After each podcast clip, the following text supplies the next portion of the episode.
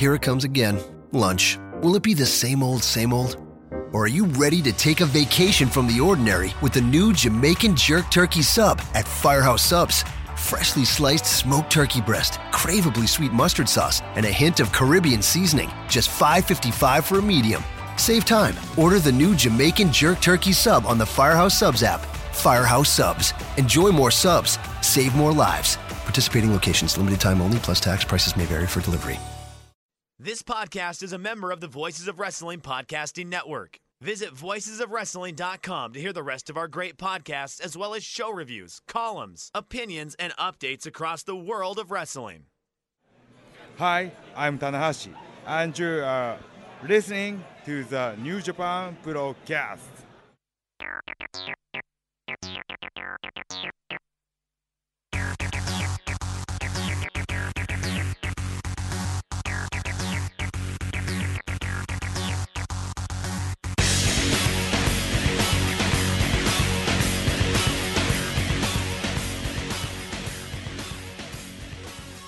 All right, everyone.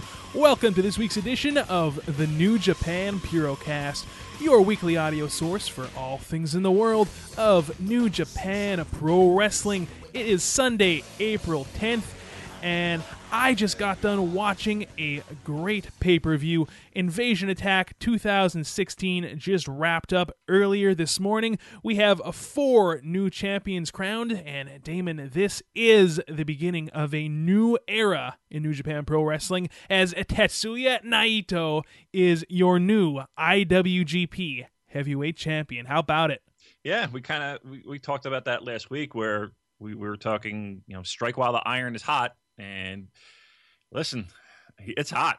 it's it's hot for that uh, Naito and uh, Los Ingobernables. You, that that arena was was you know on fire for Naito. Um, that Yes, they wanted to they wanted to see that title change. Um, I think I think everybody wanted to see that title change, and even with all my bitching and moaning about Los Ingobernables and and Naito as a character, listen, this was a home run. This was this was. Uh, there's one thing you got to say about New Japan is that they do seem to know when to strike, and this was this was the opportunity that they had, and they and they went with it, and God bless them. Uh, it's uh, it is a new era, so to speak, and we'll see how long that lasts as the calendar year progresses. This was a sold out crowd, jam packed at Sumo Hall, over 10,000 people in attendance. And Was it? Well, ten thousand was it? yes, at least that is the figure that uh, our buddy Kevin Kelly and uh, Steve Corino gave on the English commentary feed. Okay, because I got a number of uh, a little less than that, but it it, Okay. it was a it was a sellout because uh, um, I did see tweets of the uh, box office. So at the box office, they'll cross off the tickets that aren't available, and there, there aren't any tickets left. And they tweeted out that it was sold out. So it, it was a sellout. Um, I, I got a number of nine thousand seventy eight was the number I got. Um, Okay, so maybe they gave just a tad inflated number. yeah, you know, listen, you know, they, they, they rounded up to the nearest thousand. No, you know, not going to hold that against them. Hey, it's pro Uh, wrestling. It is pro wrestling. Um, I did notice though that this was a show that was um, it wasn't a, a four to a booth, right? It wasn't four to a booth like it is on the finals of G one. Uh, there were two to a booth, uh, but still, that's that's significant. Sell out the building. Again, we talked about it last week, Colin. You know, this was a show uh, with you know, aside from Naito, there were a lot of newbies up there that were uh, counted on to draw this house. So excellent job. That's a that's a very good sign. Um, and again, another reason why Naito, you know, is is is the guy at this point. Absolutely. Uh, you know, we both said last week there was a lot uh, riding on the line with this show for New Japan Pro Wrestling, and I think that they really pulled it off with this one. Um, before we even get into any uh, matches, um, I'm assuming from the few minutes that we uh, were chatting before I pressed the record button that you did watch the English commentary feed. And I have to say, I think that this was the fifth time that New Japan Pro Wrestling officially had English commentary for uh, one of their big shows. The first time, of course, was Wrestle Kingdom 9 in January of 2015 with Jim Ross and Matt Striker. Um, then they did it again with uh, Kevin Kelly making his New Japan debut uh, with Matt Striker at King of Pro Wrestling in October of last year. Then they did Wrestle Kingdom 10, uh, New Year's Dash. Um, is that five? Was this yeah, I don't know. I lost count, but yeah, that's at the, at the last one they did was um was New Year's Dash. Yeah. Anyway, the last one they did was New Year's Dash, but I have to say, this was the best English commentary feed that they have had thus far, and you can really tell right from the get go that Kevin Kelly was so much more comfortable and at ease with his uh, Ring of Honor broadcasting partner, Steve Corino. I think that the both of them did an excellent job at um, telling stories throughout this match, giving background info, um, title history. I was very impressed. Yes, and I think a lot of people are kind of they might eye, eye roll a little bit, thinking, ah, well, you know, you know, Kevin Kelly, you know, they're they're best buds now, and and and uh, I'll be truthful, you know, if if if something stunk, I, will be the first to let you know. And and all that aside, um, let me give you let me give you the things that that I think need to be improved. Can we start there first, Colin, and then and then uh, we'll we'll move on to the uh, what I think an outstanding job, an outstanding job that Kevin Kelly did, and a very good job that Steve Corino did. And overall, I thoroughly enjoyed the English commentary. All right, but let me start with things that need that need to have happen. Alrighty, I think that's an excellent idea the the feed in in which New New Japan World used for the audio was horrific. Did it sound to you? And maybe it was me because I was going New Japan World Chromecast TV. It sounded like they were talking through a tin can. You think it sounded, so? Yes, it sounded like it was it was like AM radio levels. And, and, and am I off? Is anybody else hearing this? Well, I'll tell you how I was watching it. I just connect an HDMI cable from my MacBook Pro to my television um, through a surround sound system, and honestly, uh, maybe I have to go back and give it a listen. But to my ears, it sounded fine. I could hear everything perfectly. Um, the only times that I had difficulty were when they um, piped in the dubbed in music, you know, yes. when they couldn't play the actual music. That yes. really bothered me. But other than that, um, I thought that the audio quality was fine. Okay, I, it sounded to me like they were talking through a tin can, and you're you are right. When they would talk over the introductions, um, the mix was was terrible. You couldn't hear them, um, and there were times where I was just like, guys, don't stop talking, right? just let the music play out, and then you know, there. And here's the thing too: they would talk over um, the the ring introductions. And again, I, don't mind if they're if they're what they're saying is you know is important. Talk by all means. It was just the mix. You know, the audio mix was made it a little bit difficult listening. Again, maybe it was just me with the Chromecast, but uh, it to me it, the, the the mix was off. The mix was off. But that's a, again minor gripe. Minor gripe. No, no big deal, right? Yeah, yeah, that's you know obviously something very minor. Um, we did have I, I saw that we had one of our followers on Twitter uh, on on Twitter, excuse me, saying that um, he had great success um, using his Chromecast to uh, watch this event. I have to say, though, I think that um, the best bang for your buck here, if you want the best video quality and the best audio quality, I recommend going the uh, HDMI route. Um, for me, that has given me no problems. Okay, yeah, like my stream on the Chromecast was fine. I had no hiccups, no no nothing like that. It was it was crystal clear the whole ride. No issues, no buffering, no nothing. Um, like I said, it and it was sounded like it was more of a mixed quality on their end. Again, minor gripe, no big deal, right? Uh, did it take a little bit of steam for for? Uh, you could tell they were a little nervous starting off, and Steve Steve was a little nervous starting off. Um, there were times where they were I felt like they were shoehorning in a lot of history, like just really g- going for broke on the history stuff. But again, minor quibble, minor minor uh, uh, uh issue that I had. No big deal. It didn't take away from my enjoyment. And once again, it was during like the Sydal Ricochet Roppongi Vice match that it really felt like they hit their groove. I think these are guys that they're very comfortable in calling matches with with their Ring of Honor stuff. So it was kind of like they just settled into their easy chair and uh, you know they felt like they were back at the 2300 arena and they just went for broke. Um, I like it when Corino kind of lets go. You know, when he's calling like a young Bucks match. You know, I don't mind the super kick screaming. I, I actually enjoy it. That's his shtick. I got no problem with it, and he's comfortable with it. I that. love it. Yeah. Uh, and they and they they did exactly what I thought that they should be doing in the sense of let Kevin Kelly do what he does best, call the matches, let Steve add the filler, add the add the comedy, um, add the the, uh, the interesting uh, anecdotes, uh, add the uh, stories, the history. Uh, I think they did a great job. I, I really did. I I thoroughly enjoyed the English commentary. Had no issues with it whatsoever. Good job by them. Yeah, one thing in particular that I really want to um, compliment them on is that you can tell that they did a lot of show prep. Those guys, Yeah. they took their notes. You know, everything was clear and concise, and I, I, I think um, uh, this will be more evident as we start to talk about the matches. But they made matches that I wasn't exactly as excited for going in. They they kind of made it feel like a big deal. And uh, you know, why don't we just get right into it? Let's start off with the first match here. Um, I think that uh, last week when we did our invasion attack preview, we were both sort of, uh, let's say, underwhelmed with the undercard here. Um, it started out with a tag team match: Bad Luck Fale and Yujiro Takahashi taking on Taguchi and Juice Robinson. This was your basic road to house show match. Uh, we saw Bad Luck Fale pick up the win with the Bad Luck Fall on Juice Robinson for the pin, and I had to laugh at uh, something that Steve Corino said on commentary. He suggested that Yujiro Takahashi is going to be watching the heavyweight title main event very closely because he could be in line for a title shot down the line. yeah, he tried to connect some dots there, and that's pretty. That's good. That's fine. I doubt that's going to be happening anytime soon. But Uh, that- you never know. listen, listen, you get you got to you, you know you're trying to get a blood from a stone, you know, in an opening match that really doesn't have a lot of juice going into it. Pardon the pun. It Uh, had some juice.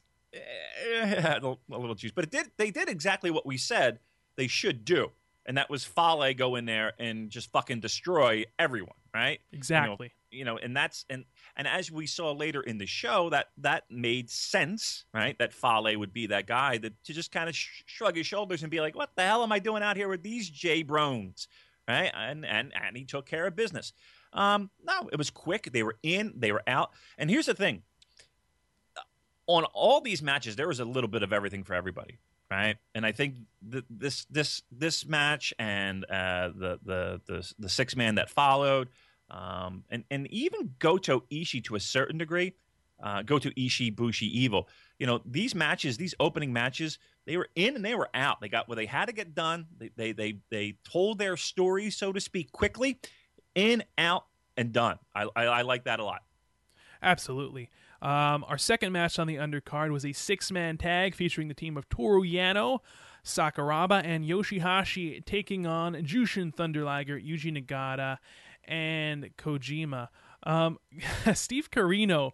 Uh, really excited for this match, and you know it's kind of funny because whenever we review these matches involving Kojima or Tenzan or Nagata or Nakanishi, you know, we kind of eye roll them and we're like, oh boy, here we go. But Steve Corino did a good job here at really pointing out that, hey, there's some legendary figures involved in this match. I mean, Kojima, Nagata, certainly no slouches um, when they were in their prime. Um, Jushin Thunder Liger, we don't even need to say anything. And uh, he mentioned that there were 81 years of experience between these three legends. So I, I, I think that kind of helped this match in a way where it made you think, like, you know what? Yeah, you know, as much as we kind of hand wave um, their matches. You know, these are legends that we're watching in the ring here. So that was kind of just just a nice little um, touch that I like by uh, Mr. Corino. Yeah, I mean that's. I mean, keep in mind that that's Corino's sweet spot too. You know, when Corino was uh, doing his stuff over there in Japan, Wrestle One, and uh, uh, all the various indies that he would be working for, it was you know Nagata was at the top and Kojima was at the top. So um, you know he's he's harking back to the days when he ruled the roost. Uh, in Japan and in Tokyo specifically, so uh, yeah, he's he's got a lot of experience that he can lean back on, especially when it comes to those type of guys. Um, match was good. I didn't have a problem with it so much. Uh, again, it was quick. It was easy. Did you notice the narrative? Uh, again, I don't want to hark. I don't want to just like you know keep focusing on the English commentary for Christ's sake. But uh, And they picked up on our little uh, Yoshihashi bandwagon a little bit too, right? did, Talking about they did. Yoshihashi having a great year. Uh, I picked up on that. Don't think I didn't. Nice little Uh, uh, Purocast shout out by our buddy Kevin Kelly. Yeah, you it know? was during this match, wasn't it? Yeah, he gave us a nice little shout out once again. So that was uh, that was that was good to hear. Um, you know, the- North American voice, of course. Uh, That's right. um, Nice little was- uh, Frankensteiner by Jushin Thunder Liger. He doesn't do that too often. Top That- rope Frankensteiner. Listen, he'll he'll he'll bust out he'll bust out some gems. You know, he'll he'll he'll make his presence known as and as we'll see later on in the evening, he he will uh, make his presence known even deeper uh, as we as we will see. But no, it was a fine match. Um, it, again, it's hard for me to get super excited about a Kojima Nag- Nagata Liger match. Uh, you know, Sakuraba on the other side who did nothing. Um, Yoshihashi, I think carried carried the weight for his team, right? I, uh, you know, aside from the Yano com- uh, comedy stuff, it was Yoshihashi that was carrying the ball for his, their team. So, um, unfortunately, he was the one that took the fall. Um, we all kind of saw that one coming, though. But uh, good stuff, not bad, in and out. Um, and again, it did what it needed to do um, in in helping to establish Liger and even Nagata to a certain degree, as we'll see later on in the show. Exactly, and I kind of have to laugh at myself because last week when we were doing our preview, I kind of suggested uh, for the finish of this match that we could see uh, Kojima getting the uh, pinfall on Yano to kind of get revenge on Yano screwing him out of uh, the uh, New Japan Cup. But as you said, Yoshihashi takes the pinfall here for his team, uh, I believe with a suplex by Nagata, and yep, quick in and out, did what it needed to do. And on to the third match in the undercard here. The team of Tomohiro Ishii and Hiroki Goto taking on Evil and Bushi. Well, the, the things that I took away from this were one, once again, these fans, they're all over Goto, right? They're they are all over Goto. Now, Goto's don't- got the heat. I don't know if that's you know just they're disappointed in in him joining Chaos or it's just they've just had enough of the Goto. But you notice that during this match, it, it- you know when Goto was in, hmm, you know these these fans were all over him. But I will say that it also the match picked up when Goto was in there.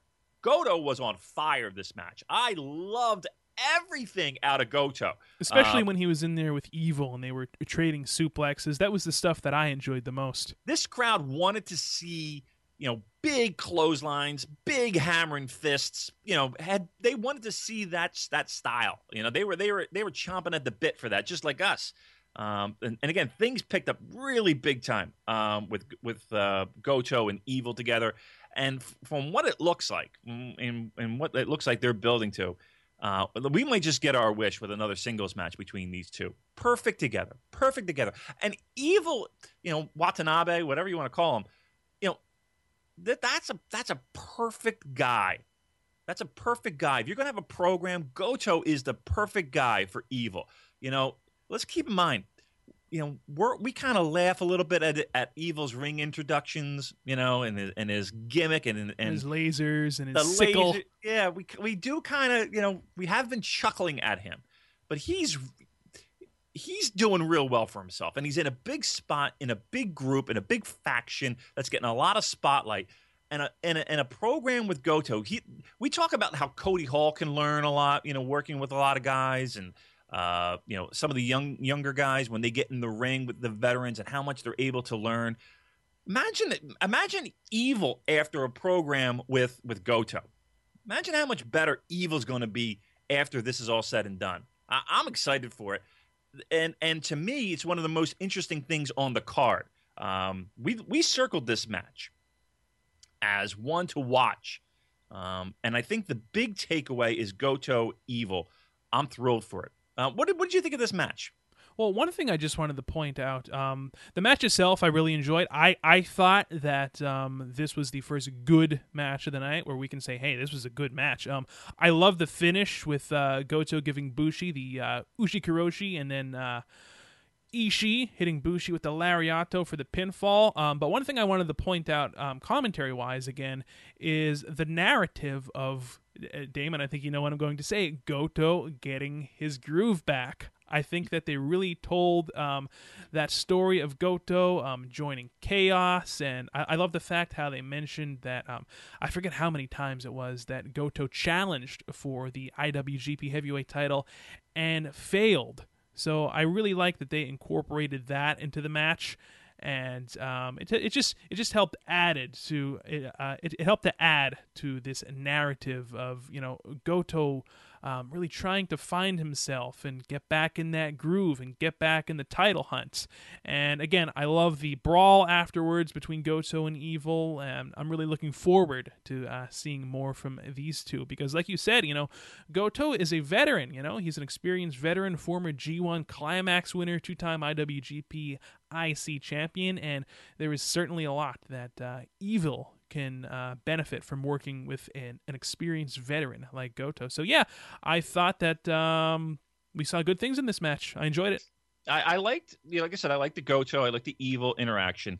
Um, Bushi, I thought was a standout in this match too. I thought Bushi did very well for himself, and I was a little worried that he was just going to be a guy to just take big bumps and and uh, you know pretty much get smashed by the heavyweights. I was a little concerned with that, and uh, you know, listen, we we all knew who was going to take the fall on this one, but uh, you know, I just wanted to make sure that he came out of it strong, and I think he did. The one guy that I was a little bit, uh, okay, he kind of got lost in the shuffle was Ishii. I felt Ishii kind of got lost in the shuffle in this match. Um, I, I, I, didn't see him shine uh, as much as I would have liked to, but again, it's a tag match. I think everybody else did. You know, somebody's somebody's got to take a back seat, and and I think Ishii in this match it was it. But Goto Evil was the takeaway. I think everybody's excited for that. Our next match was for the IWGP Junior Tag Team titles. We saw the champions Ricochet and Matt Sydal defend against the challengers Trent Beretta and Rocky Romero Roppongi Vice. Um, I thought that this actually, I'm going to say that I thought this was one of the best junior, you know, one-on-one junior tag matches that I have seen in a while here in New Japan Pro Wrestling that's the key. You, you, saw a sync, you know, a tag match, a two teams going against each other, and you didn't have the mix and the and the and the confusion and the head turning and the you know of, of a six man or, or you're not a six man, a, a, a three way dance or you know a three way tag or whatever the fuck you want to call it this week. You didn't have that. You didn't have the distractions of that. You had two teams, and that's what we've been clamoring for for weeks is just put two teams in there and let them go. And this is the magic that can happen. Good stuff here. Really good stuff here. Um, you know, and listen, don't don't we sat here for weeks talking about how it was uh, Trent Beretta getting these these pin. Is it Trent Beretta now, or is it just Beretta? It seems like they, they're losing the Trent part. I think it's still Trent Beretta. All right. Well, I've seen. You know, whatever. If it's Beretta or Trent Beretta, whatever they're, where they're going with, but he's the guy that's getting the falls here, right? you know, delivering the falls, getting the wins. Uh, and once again, that proved to be the case. Don't and and don't sit back on this, guys. Don't don't miss this point either. Of you know that that dude buster that Beretta's been nailing for weeks leading up to this show. Ricochet took that pinfall, right? Yes, he did, and with, uh... with that finishing maneuver, where earlier, earlier Matt Sydal kicks out right? Well, you know what though? Um, Ricochet actually took the strong zero, which was the uh, tag team finisher, where Rocky Romero does the drop kick.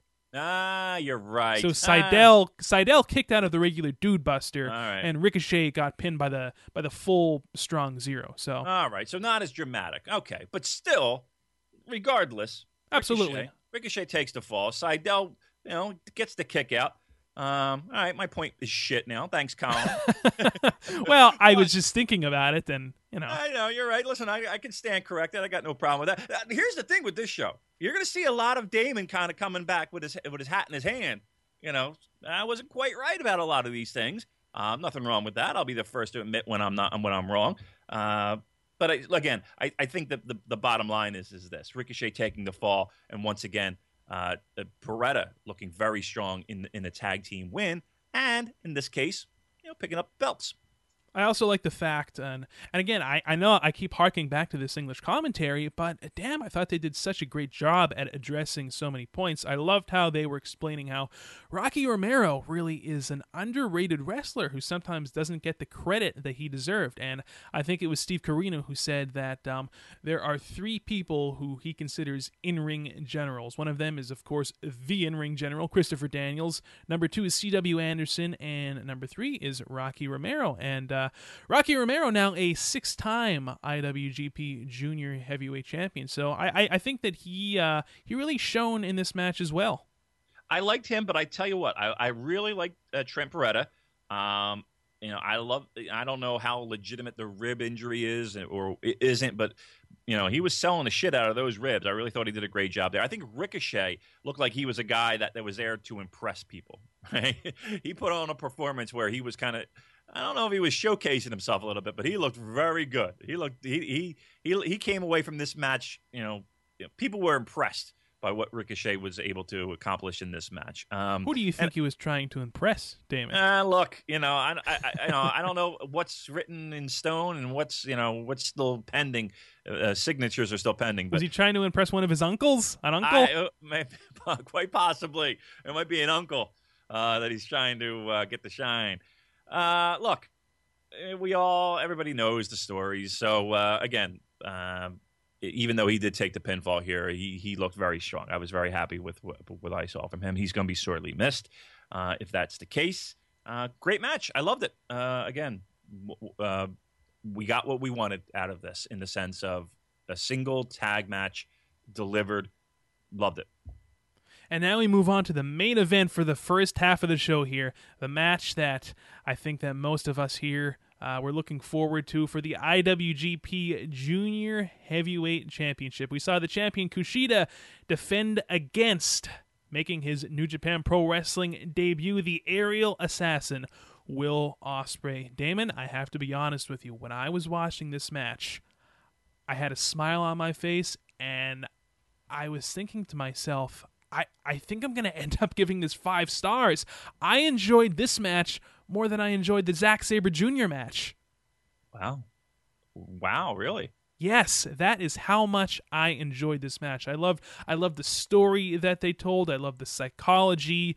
Um, there, I, I, don't think that there was any wasted motion in this match. I thought that this was a great debut by uh, Will Ospreay in New Japan Pro Wrestling. Hopefully, we see more of him in New Japan. I'd love to see him spend at least a good year there. Um, honing his skills even more. I mean, the guy is so young, only 22 years old. Yeah, I thought that this was a great match, which started off by uh, with uh, Will Ospreay looking into the camera and uh, dedicating the ma- the match to uh, progress wrestler um, Chris Travis, who unfortunately passed away last week, I believe, at the age of 32 from stomach cancer. Um, that was one of Will Ospreay's friends, so I thought that was nice how he dedicated the match to him.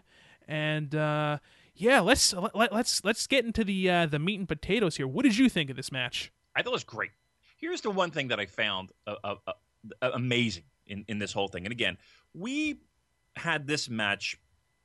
You know, we, we put the, the spotlight on this match for weeks now, for obvious all, reasons. yeah, I mean, it's it. We, we were super excited for it. I, it absolutely delivered you know, we were worried that what if it doesn't deliver? What if it, what again, what if it's okay? What if this match is just, eh, nah, this match was fantastic. And let's, let's give it, you know, let's give it up for, for Will Ospreay once again. Because in, in a two week, last week where we were talking about him, you know, uh, on these Evolve shows, ripping it up and tearing it up and and delivering performances that were all inspiring and you know that we're going to talk about when it comes to match of the year contenders, right? We all we all sat here and said that we get the, the Zack Sabre Jr. match, the Ricochet match, uh, and now you know he, travels overseas, takes the jet, lands in Tokyo, and does it does not only the same thing as in has a great match, this was a different match. This was this was a this was a, this this was a work the arm. You know, Kushida working the arm, trying to get the hoverboard on, um, and and and him and him being Will Ospreay trying to, you know, not get caught in it. Outstanding job. You know, when we, when when everybody starts talking about selling, and I hate it. Oh, I hate when people go off on selling like they know what the hell they're talking about. okay, well, okay. Here's a perfect example of a guy that nailed it in the sense of working on the arm. They worked on over that arm like a motherfucker, Kushida. It, that, that springboard move where he doesn't use his arm. He he he flips himself into the ropes and bounces back. That was fucking believe That was great. phenomenal, to uh, borrow a word from another uh, buddy of ours. He doesn't use the he doesn't use his arms because he can't.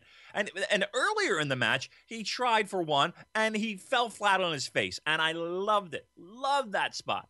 Look, Will Ospreay. If if we're not talking, and again, there's there, there are other issues that are involved when you talk about wrestler of the year, right? There are other issues. There there's there's you know drawing houses and uh, you know business considerations when we talk about wrestler of the year. But there is no one, no one that has has the resume of in 2016 that Will Ospreay has. Name me one other person that has the resume that this guy is building. And it is April 10th. It is April 10th. And this guy has got a stack, a stack of great matches a stack of matches that are either that are are solid, that are deep in the fours, right? Some of which you could argue and say five. Now, am I giving five to this one? No, this is not five for me. But this is solid fours. And guess what?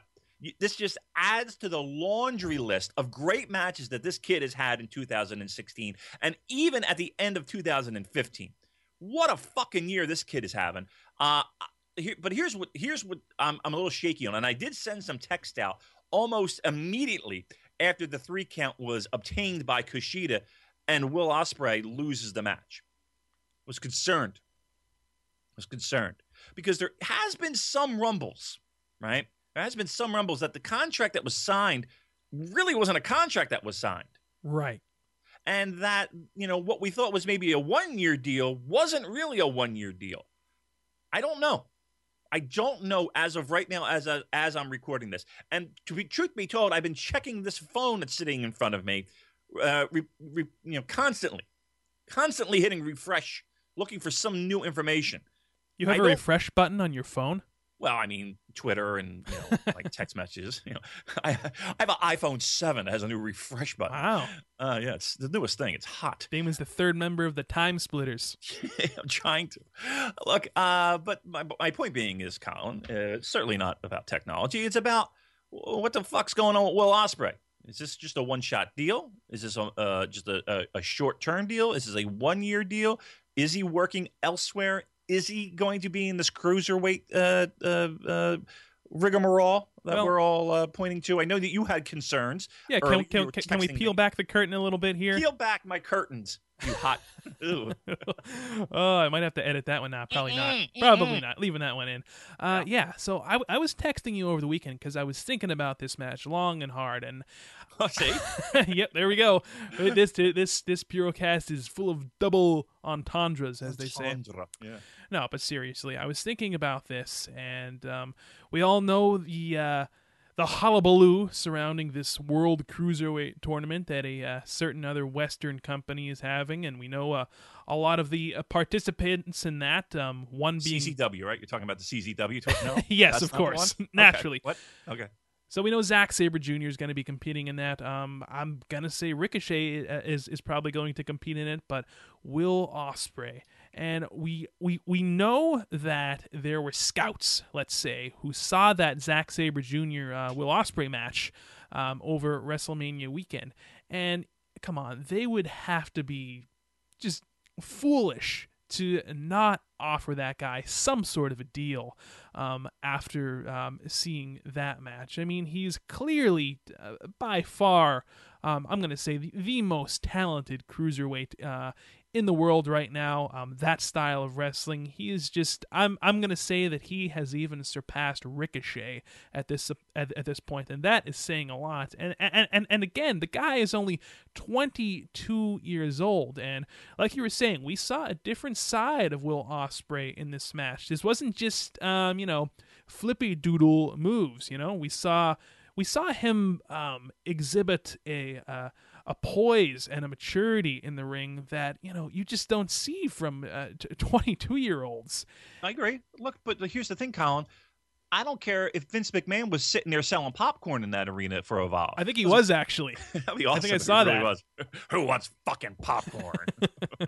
um, it doesn't matter because if if if he signed and, and again we're sitting here speculating. We have no hardcore facts. We have no nothing. But We didn't hear any words from the street. No street. Uh, I, I, I, unfortunately, the street has been very silent uh, in, in this. Look, we don't, we don't know we don't know the situation, but if there is a contract signed, whether it's for you know a six month deal or a one year deal or whatever it is, you know WWE can't do shit, right? They Right. can't do shit. So th- it, that is what it is. It depends on what the deal was with New Japan. Now, is new is is WWE sending people there to look at people? And again, Evolve has this kind of semi-working relationship kind of thing going on. You know, with uh, you know, I don't want to say that they're a feeder system to NXT at this point, but you know, we all know that there is that uh, you know relationship that's going on with with uh, the the these you know, um, Evolve uh, promotion. There's some heavy petting going on, shall yeah, we say? yeah, yeah. Okay, that's great. Heavy petting. I'm I'm down with that. Um, imagine Will Ospreay after that that that seasoning in New Japan. You know, he's only going to get better. He's only going to get better. Now, Naturally. you know, I know that WWE has this cruiserweight uh, schmaz that's going on, uh, and then they would love to scoop up a talent like Will Ospreay, but it really all just depends on, hey, does this guy have a deal with New Japan on the table? Now, him coming in and losing, it has me questioning. It does have me questioning it, and I'm not going to lie. I did Uh, change my uh, prediction over the weekend. I said, you know what? I think Kushida's walking away with the belt. You did. He did. He's There is a text message that was uh, sent to me uh, from one Colin Miller uh, that stated that fact. Um, again, it, it it it it is telling. I think the, the the days and weeks to come, it's going to tell quite a story here of of where Will Ospreay lands. You know, and uh, on paper, that cruiserweight tournament. That really looks really, really, really good. I mean, I'm not gonna. I can't. I can't sit here and lie. Um, and and and it is taking a little, little bit of the shine away from that that uh, top of the Super Junior, right? Yeah, and don't forget we have the Super J Cup as well this The- year. Yeah, the Super J Cup. That, that's what I was referring to originally. Um, you know, we we sat here and we we had our cocks out, you know, just you know, ready to go with the thought of like a Ricochet and and Will Ospreay. I was doing a Doc She- Gallows uh, gimmick. we were swinging it. Uh, I, I think everybody was. I think it, you know, and and the idea of maybe you know Red Dragon and um, uh, Roppongi Vice being involved, and you know there was there was a lot of sweet matchups that we were all looking forward to. That I don't know. Now it's a little shakier. It's not it's not as juicy as maybe it once was. And again, they have the other promotions that are going to be involved. I understand, and and and that's going to be exciting as well. But two guys that you know Will Ospreay and and Ricochet that that that would be in this tournament. It's debatable now. You know, I don't I don't know if that's going to be the case. Can That's a, I, little, that's a little disappointing. Damon McDonald? Yes. Can I put you on the spot right now? Mm-hmm. Gun to your head, yes or no answer. Is Will Ospreay going to be involved in this global cruiserweight tournament? Yes or no? No. I'm saying yes. Okay. I'm I am giving a definite yes. I don't see how he could not be. Again, it's it's a, if he put his name to a piece of paper saying that I we have your ass for a year or six months or whatever the case may be, he's not going anywhere. I mean, I hope I'm wrong. I want to see him stick around in New Japan for at least a year because, like you were saying, think of all the all the amazing matches he can have and all the people that he could work with and get even further seasoned. But uh, you know, at at this point, you know, if I'm sticking my neck out, I am going to say yes. I'm I'm I'm saying that we're going to see him in this global cruiserweight tournament. Again, I hope I'm wrong. I wish somebody would text me. I know it's three o'clock in the morning in Tokyo right now, but for fuck's sake, Come on, I'm- I'm somebody. important here. People are blowing me off. What's this sleep shit? Come on, text me back, please. We need answers. Um, again, it really depends on what was signed. That's that's that's going to be the telling tale in all of this, Colin Miller. But uh, just to kind of wrap up some of the things from this match, um, we saw we saw so many great spots, and it's almost hard to take notes during these matches, especially these these uh, junior matches, because the action's quicker than a hiccup, uh, as they say. Um, Who says that? I think I think good old JR used to say that. Am I wrong? I Uh, guess. I, I, I, I'll be truthful. I haven't listened to much JR anymore. I, I have not been, you know, in love with JR on AXS. I haven't watched an AXS TV show in I don't know how long. All right, Yeah, anyway, I, I only watched the one with uh, Kushida and uh, Kyle O'Reilly, which was great, by the way. But I digress. Um, I love the spot where Ospreay goes for the Rainmaker, and then Kushida counters that into the hoverboard lock. How about that one? yeah, and and then Kushida did the. Uh, I mean, this whole this whole match was built around the arm, and and I love that. Uh, uh, It was different. it was different, and it wasn't. You know, it was it was It wasn't anything new, but it was something I haven't seen from Yeah. Will Ospreay. That's a great. Yeah, it, I think I think you nailed it right there. I think you nailed it right there. Um, listen, I love this match. I think I think people will talk about this match when it comes to, at the very least, um, I, I'll tell you what.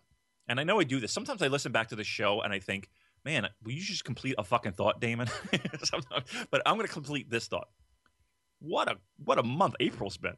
Yeah. Uh, How are they? You know, Voices of Wrestling. They do this um, uh, every month. They they do a uh, you know best match of the month, and people will vote for you know what they thought was the best match of the month. Um, April's been a fucking kick-ass month. I don't know. I don't know what's going to win, and I don't know. Uh, I don't know where this is going to go. Um, I I really think that that April, you know, you got that Nakamura Sami Zayn match that was that was really great. Um, you got you know at least two, probably three Will Ospreay matches that are going to be in that running. Um, the six man uh, tag at the at that that last uh, Evolve show over the weekend was pretty fantastic. There's been a lot of good shit this, you know, um, and, and even stuff from this card. You know, uh, this this Kushida Will Ospreay match is going to be talked about. I don't know what's going to walk away with the title this this this month. It's going to be a rough one. Um, and for, and here's the thing too, though. This is probably the best match so far in the month, and probably will be the best match in April. Gun to your head. Mhm. This match, Kushida Will Ospreay, you said better than the the Zack Sabre Jr. match, right? I'm going to say, um, j- just for me personally, this match actually has more rewatch value than that one because of the story that was told inside the ring. Okay. I I I, I liked the Zack Sabers Jr. match a, a smidge better, but I thought I thought this match was fantastic. Um, did you see the Ricochet one?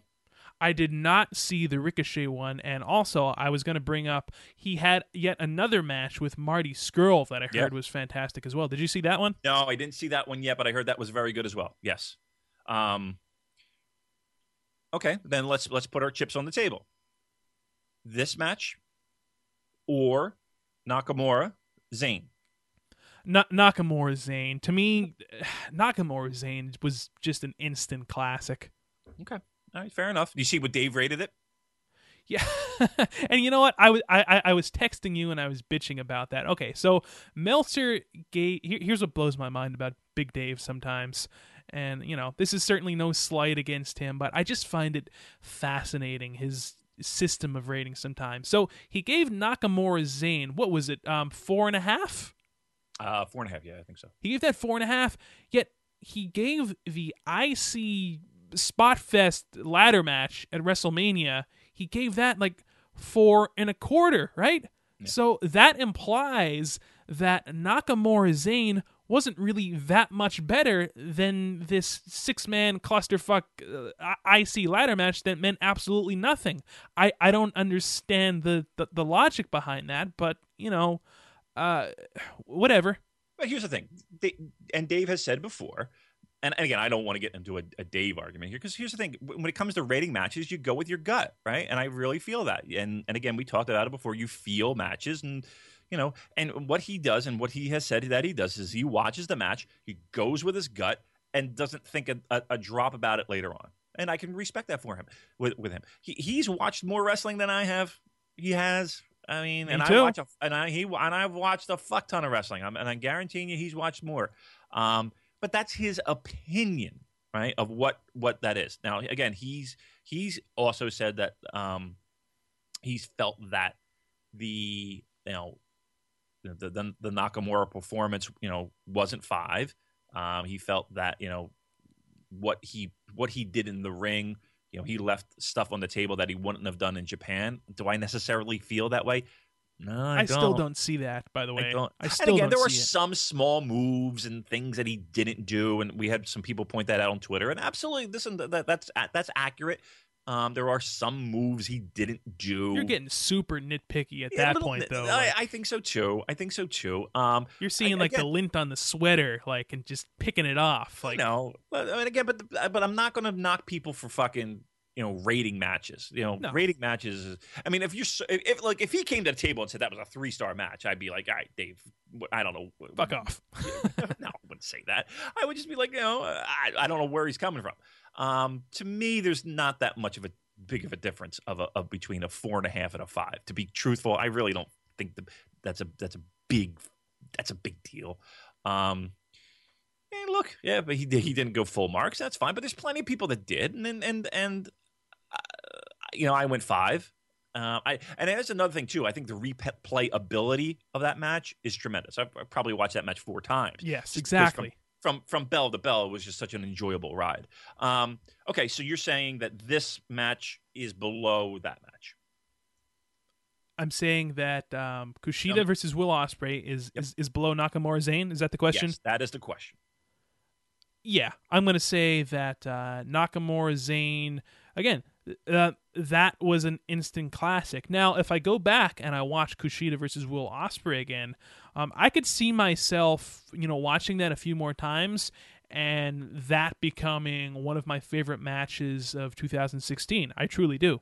okay so when we when we tally this all up colin when when we look at this this is the second best match of a fantastic week two week stretch this is this is your second favorite match that's that's big praise Yeah, I, I guess that is high praise, isn't it? It is high praise, and, and and I think it's right up there. I think it's right up there.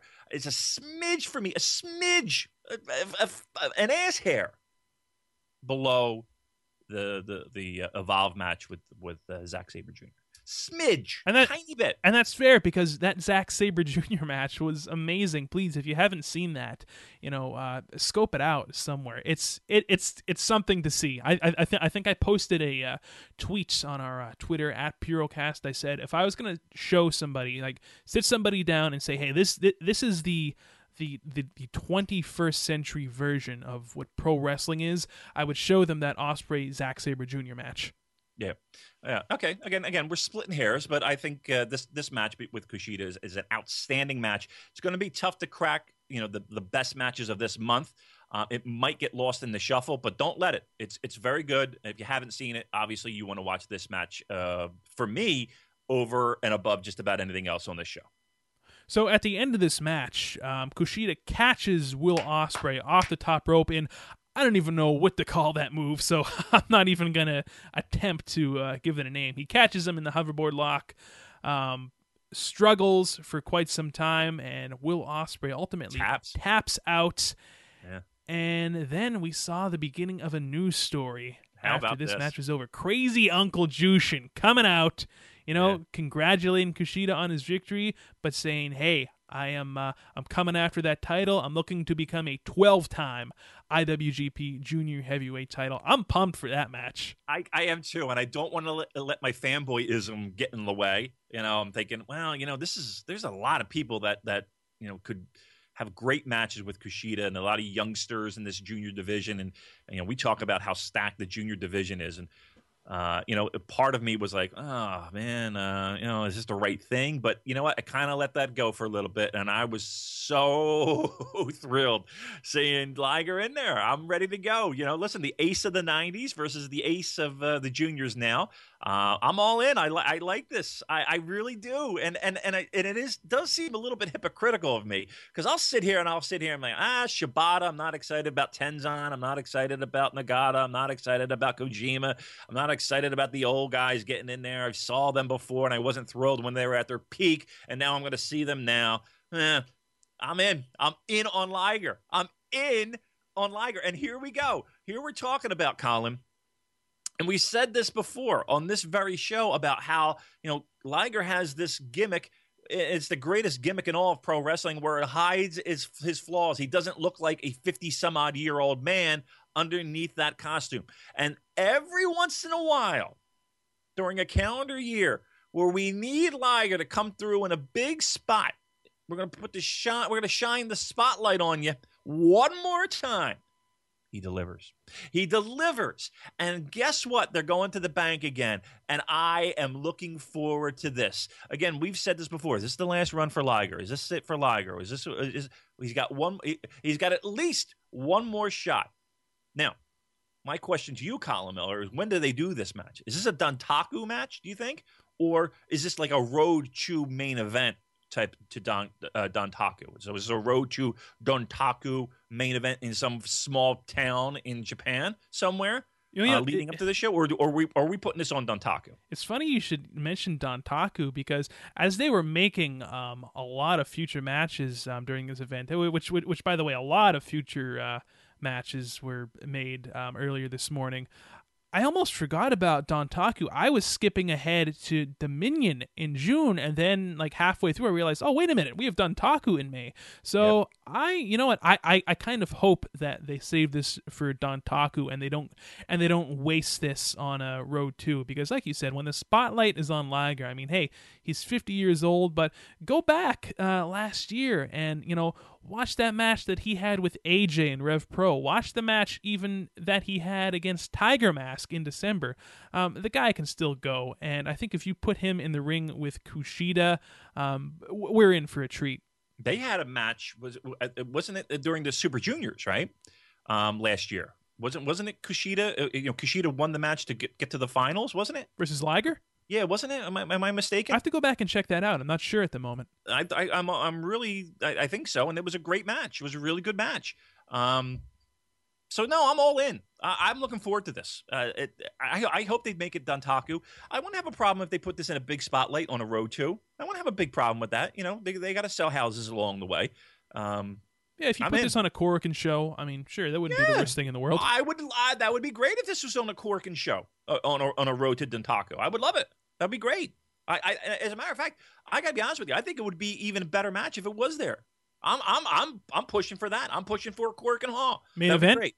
Yeah, yeah. I'm, I'm in. I'm in for that. And here's the thing, because I think it would be a little bit more appreciated. That's true. In that building. And again, I sat here and I said, you know, I was in Fukuoka. I was in the building, and again, this was Alex Shelley against Kenny Omega. So take that for what it's worth. Um, An underrated they, match in my estimation, but I, I thought so too. I digress. I yeah, and I was sitting there saying like, why why are these people getting up? And they were going to the bathroom, and they it, so it didn't feel like it was a crowd that appreciated the juniors as much to me. Um, and even during was was it Bucks? Uh, the the they had a, a uh, three team schmaz for the titles. It was Bucks and uh, who else was in that? I just remember the Bucks won.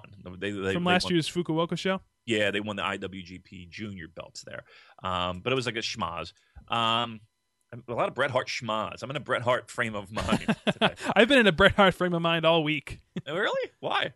Uh, I, I I listened to that. Uh, yeah, oh, his podcast. Yeah, his podcast where he reviewed uh, WrestleMania, and you know he's. I, I just have to mention this. I love how how he starts off. He sets the tone so perfectly. You know, they start off with the, with with the ladder match, and he just says, "Boy, what a piece of shit this match turned out to be," and that and it just escalates from there. So check that out if you haven't already. You'll. Uh, I I love Bret Hart. Anyway, Bret's becoming the new Jim Cornette. Um, look, uh, so anyway, my point being is that uh, I wouldn't want this match at Dontaku because I don't think the crowd would be as into it uh, as it would be in Korakuen Hall. Fair point. Just my, my opinion, my my observation. And again, um, this this might be a perfect example of of how people kind of shit on uh, the fact that there are uh, non-Japanese versus non-Japanese in this matches and they don't get over. Okay, in Fukuoka, I think that, that that could be accurate. I think that could be accurate. Um, but uh, the juniors as a whole, I just don't feel like this crowd eats up the junior stuff as much as Tokyo might. Let's put this on a, on a, on a show. I'd be all in for that. So that was the first half of Invasion Attack. We went to an intermission where they showed a video package for the G1 Climax 26, which is going to start on Monday, July 18th, and it's going all the way to uh, Sunday, August 14th. Of course, the the uh, last three shows taking place at Sumo Hall in Tokyo. Yeah, So- 19 dates, right? 19. Yes, you are correct. Yeah.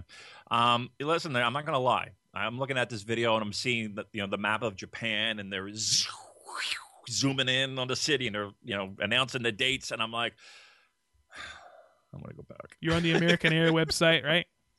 Not American Air, that's for fucking sure. Um, but then, you know, all that excitement and all that that that uh, juice flowing through me, I was like, uh, mm, remember the heat? remember how ungodly uncomfortable it was? Uh, so then I instantly said, mm, I'm going to pass. I'm going to pass. And here's the thing, too. They're not doing like they did last year, um, where they went three at Korakuen, and then followed it up with three at Sumo Hall. Right. Um, yeah, they're they're splitting that up, so that would be you know, I don't think that would be as advantageous. But I will say this, Colin Miller, there is a lot of scuttlebutt on the uh, McDonald household in the McDonald household Uh oh. about a trip to uh, Tokyo Dome. I think I'm. I think. I think it's going to happen. I think it's going to happen. I think. I'm. I think I'm heading off to the dome this year. Well, you might see me there. oh, all right? yeah, Well, you just listen. may see me there All right. Well, listen. We'll see what happens. But, after uh, I come back from Tokyo Disney, of course. Ew. Why would you go? I mean, I, I don't know. I can't say why would you go. Why there, would you go to Tokyo Disney? Are you kidding me? Yeah, No. Why would you go there? You're not I, a Disney. Yeah. I'm not. A, no. Let's not go off on a. I'm ze- I'm zero Disney guy. Um, and it, like, there's so much to see in Tokyo and so much to do. Like, I would be like, I'm going to sit here and look at fucking Goofy. Uh, Get up the street. no way. Um, yeah. So there, there's been some chatter about that. So I'm uh, a little excited for that. So we'll see what happens. All right, let's get back into the show here.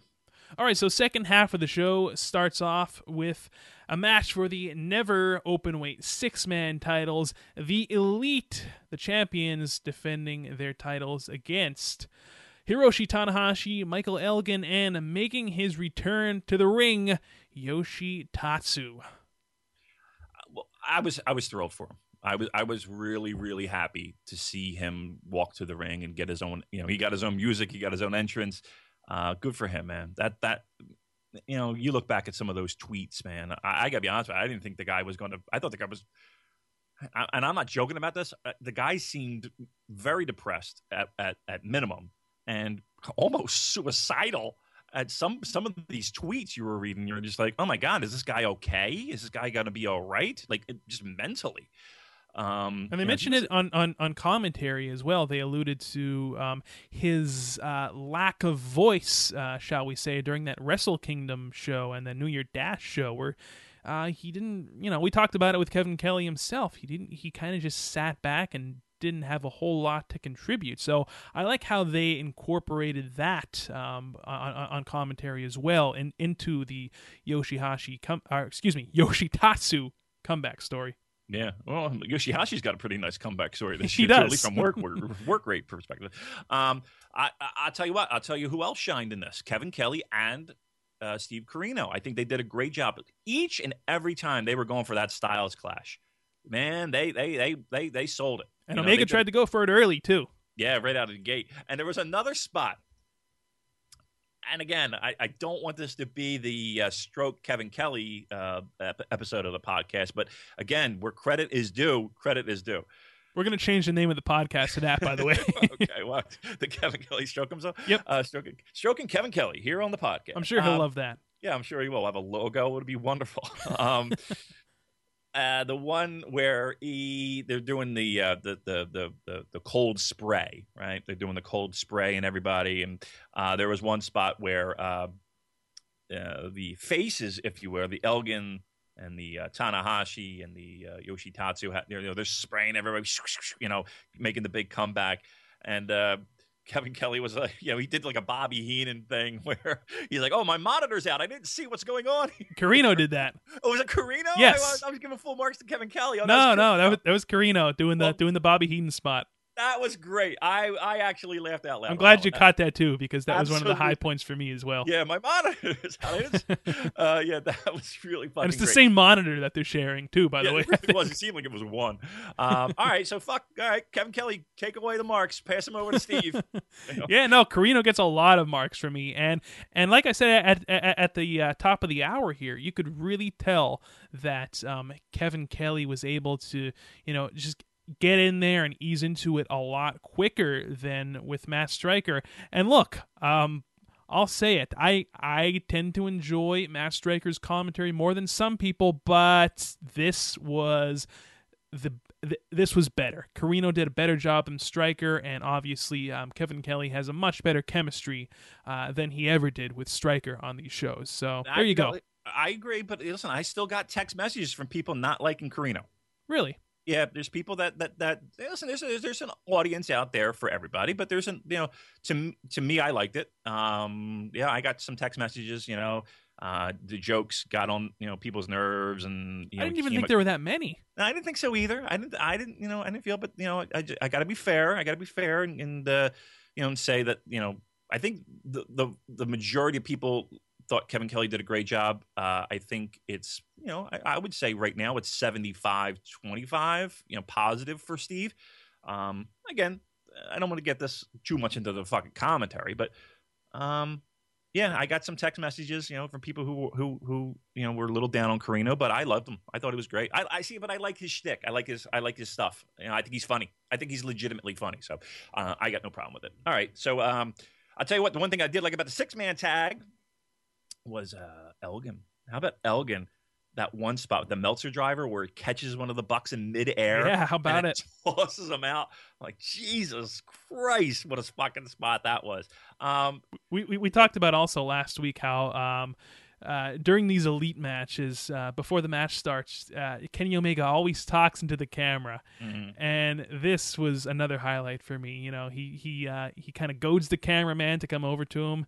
and he's like, "Hey, get, come on, get the fuck over here." Yeah, And- like, "Get fuck over here. Right. I know, get over here. Right. And uh, I'm paraphrasing here. I, I can't remember exactly what he said word for word, but he said, "You know, I know a lot of you people wasted your money and your time on a show last weekend. So, you know, for all you fans and for all you wrestlers out, out there, watch this." Yeah, yeah, that was, that was. Listen, I enjoy it. Um, this was this was a Ring of Honor slash Pro Wrestling Guerrilla match, wasn't it? Yeah, it Uh, it, you it, it totally was. and and- and a little smattering of DDT stuff. It's kind of funny that you know they they were jumping off the same balcony that uh you know DDT show Ibushi did uh a couple weeks earlier at, at, in the same building. Um, I we got to say this. Did you see the spot with Cody Hall? Yeah, um, there was uh, rumblings of, of, of Cody Hall getting injured there. Not rumblings. He legitimately got fucked up. Yeah, um, they took him to the hospital. Wow. Um, if, if you check out uh, Young Bucks uh, Twitter feed, uh, they, they they they there's some scary moments there. They, well, they they brought out like a stretcher. Like if you watch the match, you'll see in the background at ringside. They're bringing out like the the hard plastic stretcher. yeah, yeah. I eh. thought that was you know part part of the uh, shtick. Yeah, I thought so too, but apparently not. Apparently, he really messed himself up pretty decently. Um, apparently, everything is okay. Um, and I put that in the old air quotes. But yeah, Cody Hall. If you watch that, you know, uh, one of the Bucks does the moonsault or the dive or whatever, you know, wipes out everybody. Um, Cody Hall, being the tallest guy in that pile, he takes the brunt of it, and he lands, you know, it, it, back of his head and his neck. Um, it seemed very serious at the time, but so uh, look, you know, I sat here a couple weeks ago, and I'm, you know, and I you know, kind of, and again, it wasn't about wagging the finger at, at Cody Hall. It's just kind of like me wagging the finger at everybody else saying, I don't see where everybody else is seeing. We both did. Yeah. Um, you know, I don't want anybody to get hurt, for Christ's sake. No, You know, certainly by not. any stretch of the imagination. So, uh, yeah, I'm hoping, fingers crossed. I, it, it seems like everything was okay, but it was a little bit scary there. And, I, and again, I was with you, Colin, thinking, you know, they're really selling it. you know, and I guess that's how they're going to take him out of the match. Um, but no, apparently it was something pretty serious. Pretty yeah, serious. and I, and I literally hopped on here to record with you as soon as I got done uh, watching the show this morning. So I didn't even get to uh, go online or uh, go on Twitter and um, you know read anything. But I just wanted to read a few things uh, from Matt Jackson's Twitter here. He says we just left the hospital. Cody Hall is going to be okay. No fractures, no concussion, but he's pretty banged up. He sends his love, and he also says put things in perspective. Seeing one of your buddies get hurt, this is so dangerous. Be be safe, friends. We're we're all family in this wild circus. So that that pretty much sums it up. Yeah, it's that's a scary. That's scary. You know, that's not good. You know, when, you, when you're legit carting somebody out on a stretcher, and and uh, they're talking about fractures and yeah, accidents happen. Yeah, well, listen, we know that more often. You know, we, we, got a guy in that match, in that very match, where accidents happened. you know, accidents did happen. And the guy was on the shelf for 18 months with a with a you know the the steel halo. Um, you know, questioning if he's ever going to be able to uh, compete in an athletic endeavor, let alone pro wrestling again. Um, who did, you know what? He didn't do a lot. He didn't do a, a, a, ton of stuff. He did just enough. I think he did. I think he did fine, and I was super proud of him. Uh, when we're talking about Yoshitatsu. Um, you know that was and- you know that was really good, and for him to come back and again, you know, uh, Elgin Tanahashi and uh, uh, um, Yoshitatsu winning with the, the never belts, the, the hot potato belts, right? we sat here and said it wasn't going to happen. Lo and behold, it did. And I think this is smart. I like this. They even said that on commentary too. They called they called it that that they said that the belts have been sort of a hot potato, and uh, yeah, Yoshi Yoshitatsu, Elgin, and Tanahashi are the fifth never uh, open weight six man uh, tag champions since the belt's inception in January of this year. Fourth, fourth of January. Yep. Yeah. Uh, hot potato belt. Eh, fine. Right. Uh, and this this might be a good thing. You know, Tanahashi needs to rest. He doesn't need a big program. Um, and and and uh, you know, here's the, here's all the other takeaway. So one, the return of Yoshi Yoshitatsu, which is fantastic. Two um, Cody Hall again, kind of getting banged up, and let's see you know how his his spring and summer turns out with his injury, if it's serious or not. Uh, hoping for the best.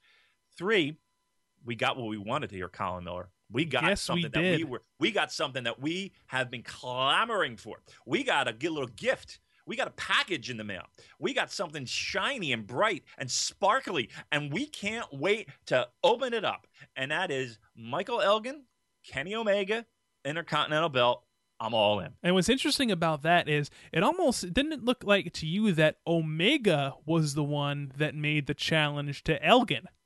Yeah, yeah. I mean, I, mean, it was kind of yeah. You could say that, but it, listen, I don't, I don't give a shit who's making the challenge. I love the fact that this is happening. This is something that we have to look forward to. Um, I'm, I, I am. I, I, we sat here and said, you know, bright things are coming for Michael Elgin. Bright, hang in there, champs. Hang in there, everybody. This is going to be good. This is going to be a good little ride. Here it is. It's it's here. It's here right now.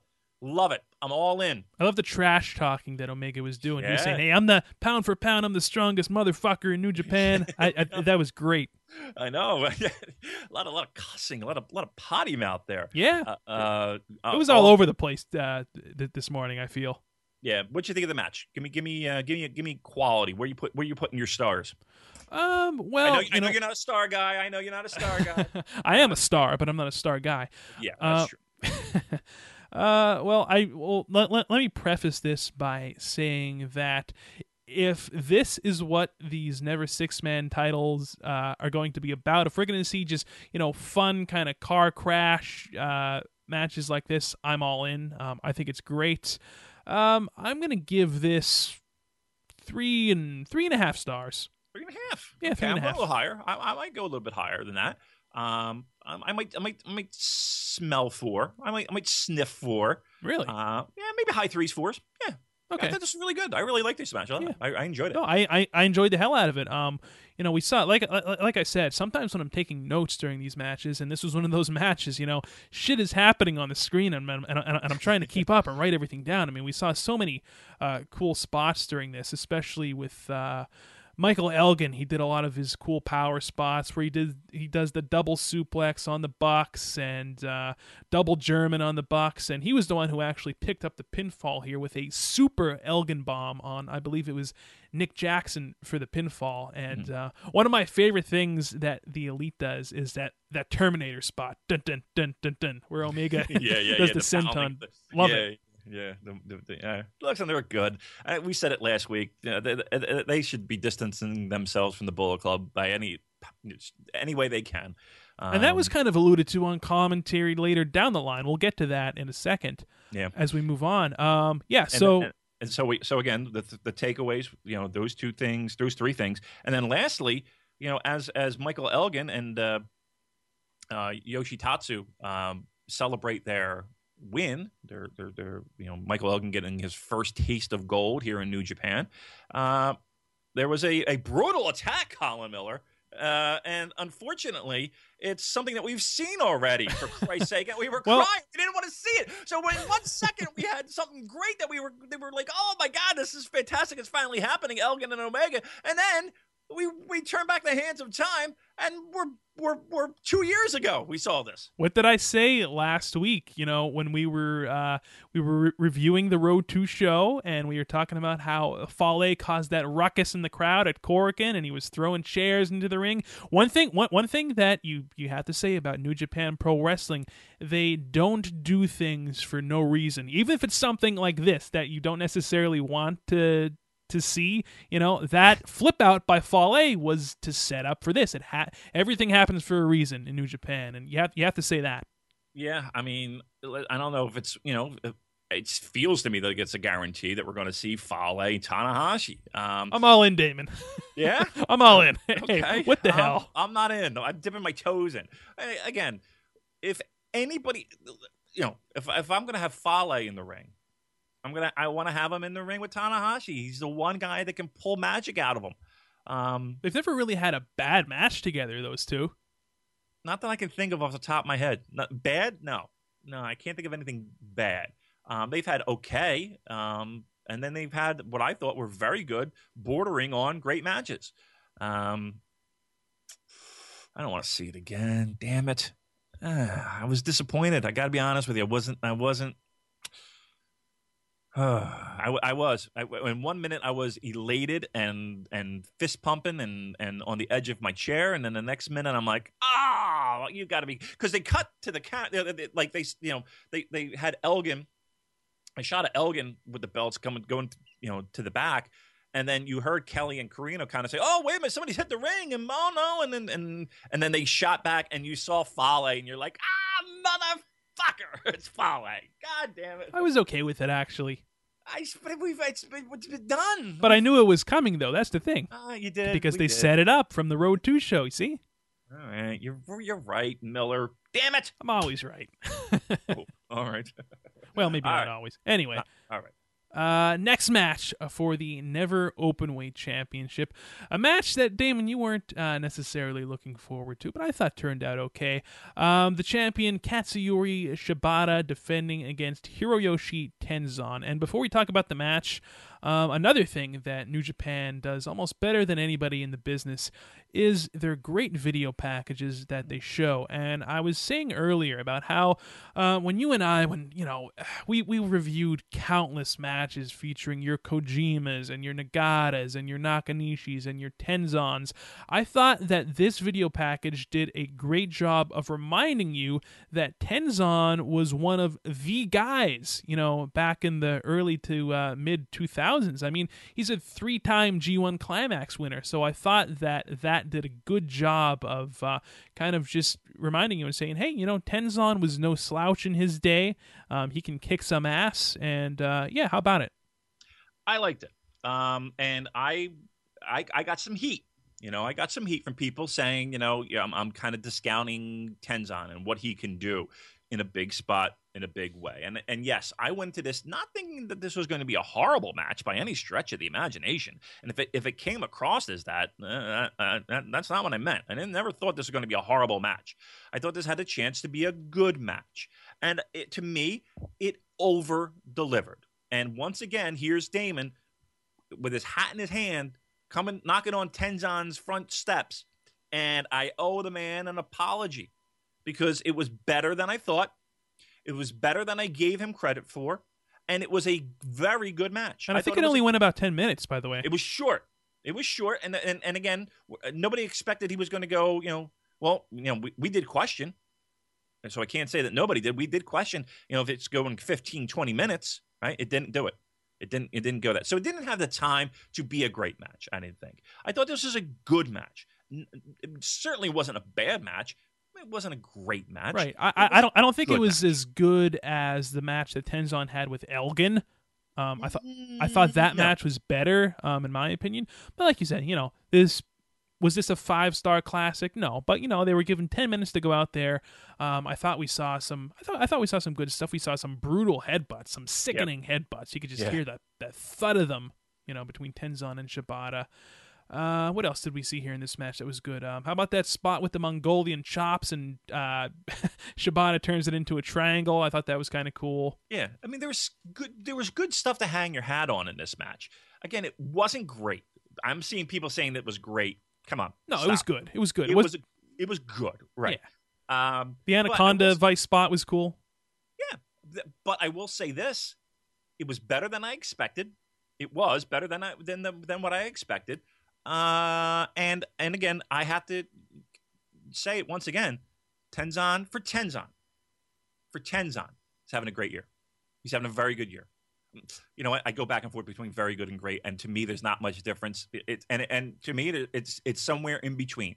Tenzan is having a very underrated, unexpected good year.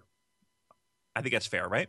Yeah, yeah, I would I, I would say that's fair to say. Um, Unexpected, underappreciated by me, right? Going into this year, and and and if you told me January fourth that this would be the this would be Tenzan and the and, and the output that he has produced, um, for me, it's between him and Yoshihashi, uh, of two guys that have had unexpectedly very good years.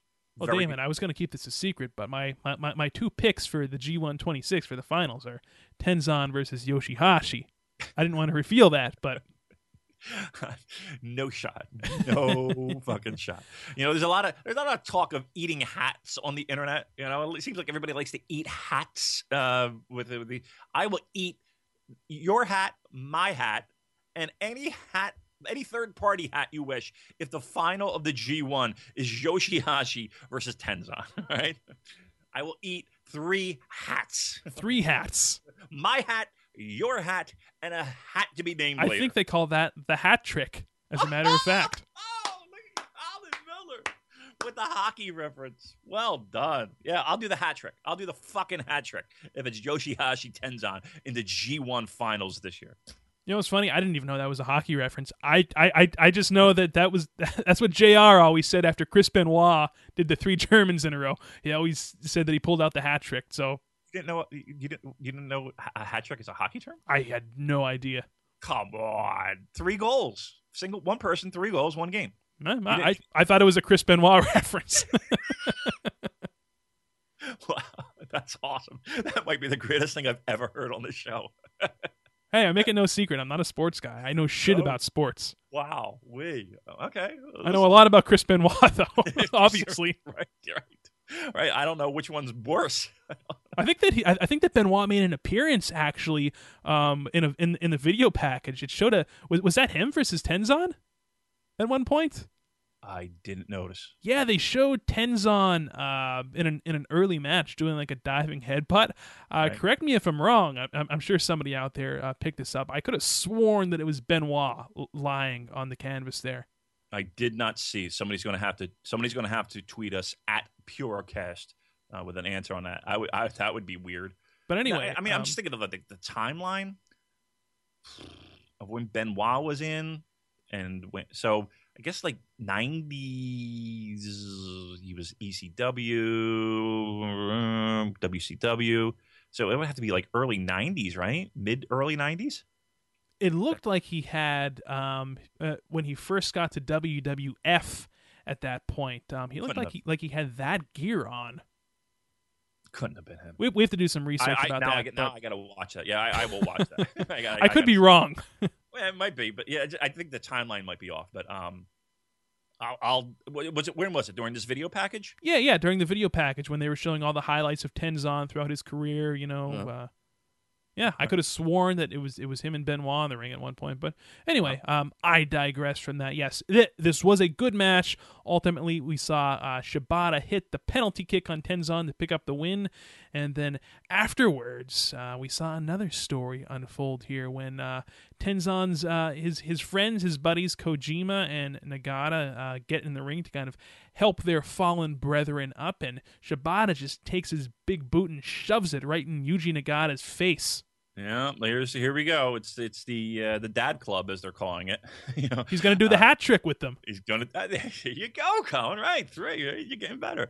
Uh, yep, we're going. Uh, we're going Nagata now. So that's uh, to me. That's that's that potentially is is the best of the three. Notice how we're skipping right over Nakanishi. Thank fucking god. Oh, come on. I wanted to see that. you know what? I'm going to be honest with you. Nakanishi wasn't even good when he was at, at, at like his peak. You know what I mean? Like in in the 2000s. I never liked Nakanishi. Um, I, I never thought he was anything to write home about. He was just to me. We talk about how slow and how plotting he is. I don't really remember him being anything but. but I don't know. Maybe I'm wrong. But I was never never a huge fan. So I'm glad we're skipping over that. We're going right to Yuji Nagata, which to me uh, of the three is good. Is is good. I, I'm I'm okay with that.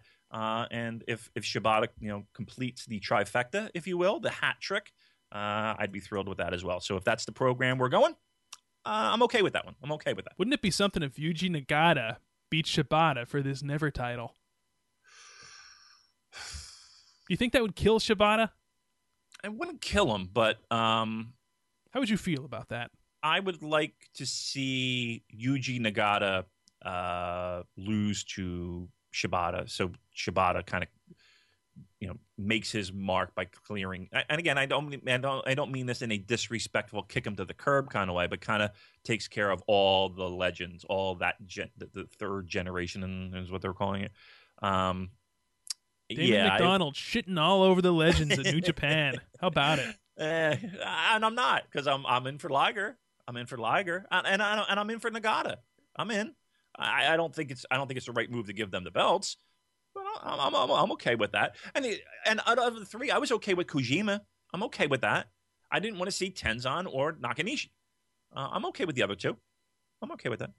Alrighty. So down the road, we're gonna see uh, Shibata versus Nagata, probably at Dontaku, I would say. But uh, you know that that remains to be seen. Maybe that'll be at a Road Two show as well.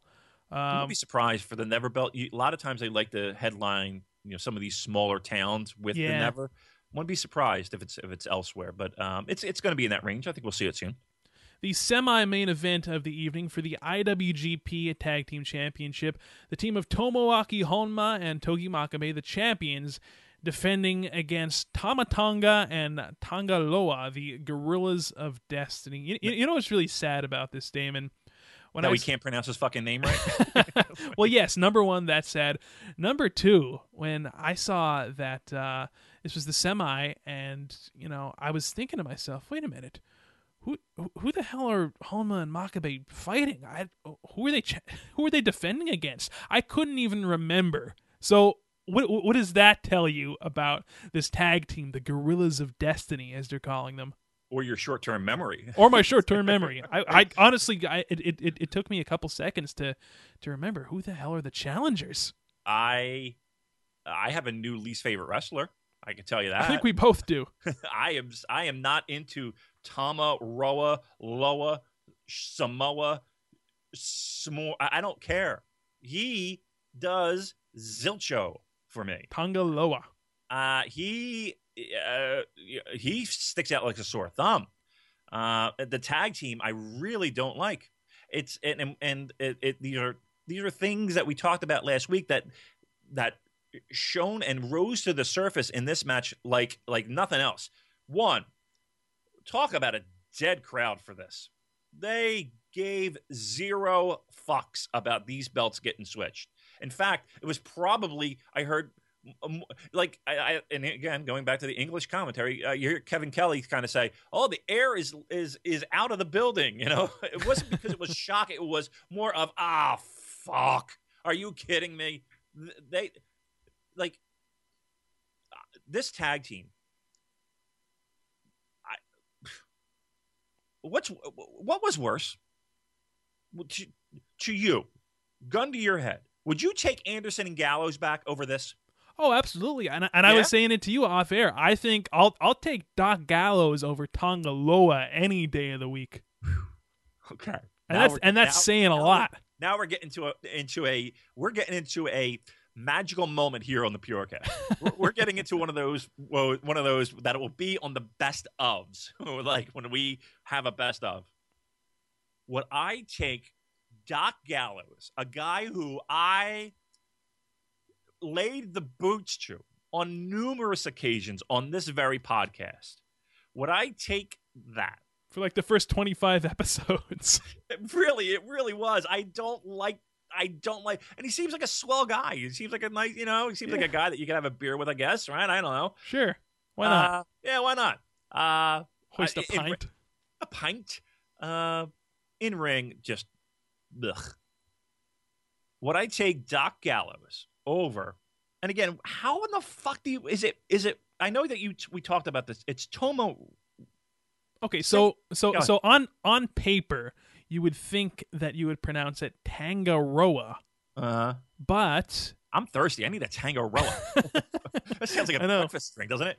Hey, everyone, I have some eggs and Tangaroa. Start your day with a little Tangaroa.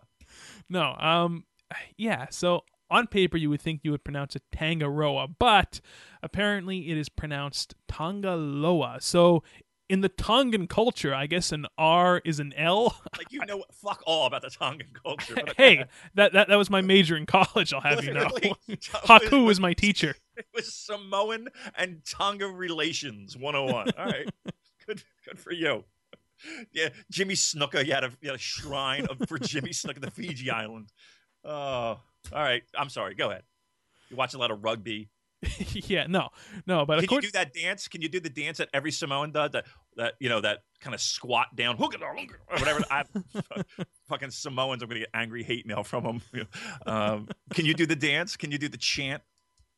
no, unfortunately, No? uh, if, if, if, the studies. if I would have majored in it, then we probably would have covered Oh, that. But it was it was just a minor, Okay, but all right. just a minor. TV, radio TV major, Samoa Fiji studies minor. That's no wonder. No wonder you're not making any fucking money.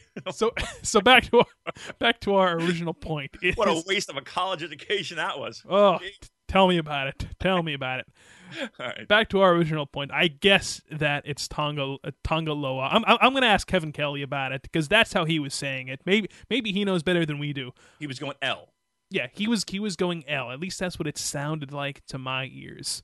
All right. Can I? I, I here's how I I learned how to pronounce it, uh, and and this is how I'm pronouncing it, um, and it may be a little bit different. Mine is pronounced shitbag. Wow. because I find like I was never impressed with him in uh, WWE. Like, In WWE, I don't even remember him. In who, who was he? Uh, Camacho was it? I don't even remember. Was he in NXT? Yeah, he was in NXT. Um, Honest to God, I, I, I, I could have sworn he was on Superstars a couple times. was, Like, wasn't he in TNA too? yeah, uh, listen, he's nothing to write home about. He is nothing to write home about. And him in a New Japan ring, blech, boo. Uh, I, I, and here's another thing too. You know, we're sitting here praising Tama Tonga, and and I, I would have hoped that this this you know this this push, so to speak, this uh, focus on him What have been a singles run. Yeah, What has he done in 2016? he had that one good match uh, during. Uh, it was during the New Japan Cup, right? Yeah. Okay. Who who was that against? I don't even remember. Exactly. I don't Okay, even right. remember. But But I don't think there's anything that was really too right homish about. no, no, nothing. You know, memorable, obviously. But he did have a few good matches during the New Japan Cup. But yeah, like you, I was hoping for a singles push. You know, I'm thinking Tamatonga having some, you know, breakout matches in the G1 Climax 26. Now I'm questioning to myself, wow, is he is he even going to be in it? I don't know. Well, I mean, there's, I mean, they- they had Anderson and Gallows in it. I mean, I, I would hope that he would be in it. Do you want to see Tonga Loa in No. the G1 Climax? no, no, I would rather see Takahashi. I- Colin, I, I, I, you know, I sit here and I say silly things, and you know, legitimately, this Tonga is my least favorite pro wrestler in New Japan right now. Wow, I would so- take, I would take Takahashi. We're, we're, we're going even deeper down the rabbit hole now. I, and he, here's the problem: it's it's where he is on the card that I have the biggest challenge. You know, uh, trying to overcome In the semi main event of the evening. semi main event and your new tag champions. We're going to see a lot of them. This is not like we're going to see him in the first. You know, this is not like us. You know, people kind of like rolling their eyes, like, oh, why is he bitching about Takahashi? He's the first fucking match on the show. Who cares? Okay, I all right. You get point. fair, fair enough. Good point. It's fun. It's fun to, to kind of kick kick Takahashi around a little bit. Yeah, it's fun. This, Yeah, that's This- fun at least. This is yeah, painful. This is not fun. This is not fun. This is this is the top of the show. This is the tag straps, and the tag straps have been very devalued, very devalued in the past two years. We get that. Still, you tag champs. The fuck? I'm not into this. Not even that I'm not into it. It's not good. it's and not good. you know that we're going to see a rematch between these two as well. Yeah. Well, And- this first match wasn't anything to write home about. And uh, Damon, I I don't think that uh, it didn't happen yet, but I don't think the second match really has much hope. I'm uh, again based off the first. Again, we were sitting here, you know, we were kind of shitting on the idea of this tag team. We, we weren't feeling the tag team, but at least we were like, all right, well, let's see what happens in Invasion Attack. You know, they got a big spotlight. You know, maybe this would be a great match, and we'll be in, right? Right. Nope. They did. They, they did. They did themselves zero favors with this match. They did themselves zero favors with this match. Not good. Not good at all. No. So uh, basically, we saw the uh, the Gorillas of Destiny hit like sort of like a modified Magic Killer on. Uh, I, I I assume it was Honma. Honma. I don't even remember. That's that. Yeah. That's that's how unmemorable the match was. Hit with two of them. He kicked out of the first one, right? Yeah, yeah, he kicked out of the first one, then they hit the They hit the second, second one, and and yeah, the Gorillas of Destiny, your new IWGP uh, Tag Team Champions. Now, what I was alluding to earlier on commentary, and I think that it was Mr. Kevin Kelly who uh, kind of threw this out there. He said that there uh, is sort of like a separation now between the elite and the Bullet Club. I believe the word he used was there's a there's a click, there's a clickish thing going on with the elite, and there might be sort of like a a little uh, competition going on between the two. So I just thought that was kind of uh, an interesting little tidbit that he dropped there. Yeah, I'm I'm hoping. You know, uh, like I said, the, the the Bullet Club is has has as the kids like to say, jump the shark. Right? It, it's it's we're we're we're past the point of this being uh, fun or uh, interesting. Uh, it looks like the Bullet Club, the, pe- the the the the people that are riding the Bullet Club mantle are uh, a notch below uh, the Omegas in the Bucks. So um, yeah, uh, I, I hope that there is a even deeper line in the sand between the uh, elite and the Bullet Club because ugh, uh, oof. By the way, What- Damon, do you know who coined the phrase "jump the shark"?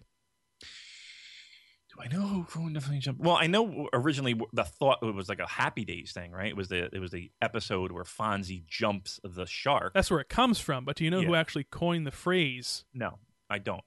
It is Mr. Jon Hein of the Howard Stern Show. Um, he's not a guy that you hear on air a whole lot, but he's one of the producers there who I actually worked alongside. So uh, shout out to Mr. Jon Hein on the. Purocast.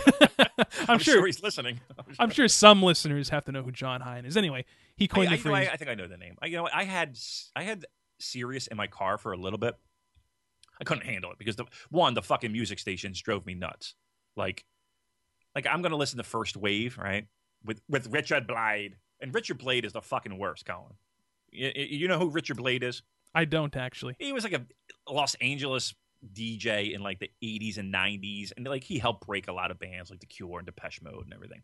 But he's just oh, he's so annoying. And like he'll be like, "Here's an upbeat number to get your Friday night going. Here's some Bronski beat," and you're like, "Ah, fuck." Here's some B52s. Shut up. Nobody wants to hear this. Yeah, I hear some of these. I hear some of these uh, these these geeks uh, on Sirius Radio, and I think to myself, why can't I find uh, work in radio? Anyway, that's a whole different story for uh, Yeah, another. I wasn't a fan. I don't have XM in my car anymore, but I did listen. I, I do know the name, John. I do know the name. Okay. Anyway, finally, we arrive at the main you like my. Richard Blade imitation? Pretty good, right? All, all, all our, uh, UK listeners, they love that one, right? I'm sure they did. I'm sure they did. Here's a number for you, little Depeche Mode, Master and Servant. That's terrible. I don't even know. I sound like a robot now. Imagine if you did the entire Purocast like that in, from in now my on. robot British accent. Yes. I think the Kushida match was wonderful. Here's a little cure for you on a Saturday night. All right. So for the IWGP Heavyweight Championship, the champion, the Rainmaker Kazuchika Okada, defending against Tetsuya Naito. Um, once again, I have to say the video package before this match was great, and I love how um, they showed the history between these two. They even showed a clip of uh, Naito tapping out Okada back when Okada was a young boy. How about that? Yeah, yeah, and you, uh, it was a. Uh, uh, um, oh, I just fucking forgot the name of the faction. Uh, it was um, uh, oh CTU, uh, the the heel group that Liger helped form. Um, CTU. Uh, it was you know how like they had like NWO shows and like uh, Suzuki-gun shows. Well, Right. this was a, uh CTU show because if you look at the ring, uh, it had the CTU logo in it. Just thought I'd bring that up. Um, I thought that was pretty interesting. There's actually a match um, that I saw recently. Ah, never mind. I'm, we won't get into that. But go back and watch uh, Liger's heel stuff with CTU. It was both equally good and awful at the same time. Okay, next. Yeah, so I thought that the commentators uh, really did a great job of telling uh, Naito's story, his transition, you know, from uh, uh, a suppo- someone who is supposed to um, be one of the top four guys in New Japan to uh, someone who kind of got, some might say, screwed over in a way. You know, they talked about how uh, the fans shunned him and voted um, that Okada Naito match back at Wrestle Kingdom 8. Uh, they voted for Tanahashi and Nakamura to be the main event. So I think that they really did a good job of, you know, if you were a, first time viewer of New Japan, it didn't, you know, watch it religiously uh, like we do. If you sat down, you know, they, they did a good job at kind of, you know, tying all the pieces together. Um, to the Naito that we see now in front of us. And this was obviously this was a strong Naito crowd. Yeah, um, yeah. The, point that you mentioned, you know, I think Kelly and Corino did an outstanding job in that factor of, you know, kind of telling the story of of you know Naito and, and and and when he turned the corner, you know, into being one of the top guys. I thought they did a really great job on that. Um, yes, the crowd was it, and it felt pro Nai- Naito big time. Um, if you follow, uh, you know, Chris Charlton, um, again, uh, he's he's he's a guy who did uh, Lions Pride. They talked about him uh, on You got the a bunch of shout outs on the show. Yeah, absolutely, well deserved. Um, he was tweeting out some stuff, um, you know, with, with Naito and and the crowd, and he was saying, you know, that it was like 80-20 pro Naito. Uh, and not that they hated Okada, not that they were, you know, not that it was like a like a negative thing. They were just they wanted this to happen, you know. Um, and and and you know, I, I wouldn't go so far as to say that this was like, you know, the crowd kind of uh, urging Baba to uh, have Misawa get a big win in early, uh, you know, All Japan '90s. Um, know, we all know that story, but it, it wasn't. I wouldn't say it was that far. You know, you know with the fans kind of dictating the the, the actions of the company, because I think they they had this in their mind the whole way. But man, this crowd was ready for a title change. They were ready for Naito to take the spot, and not for nothing. Good for him.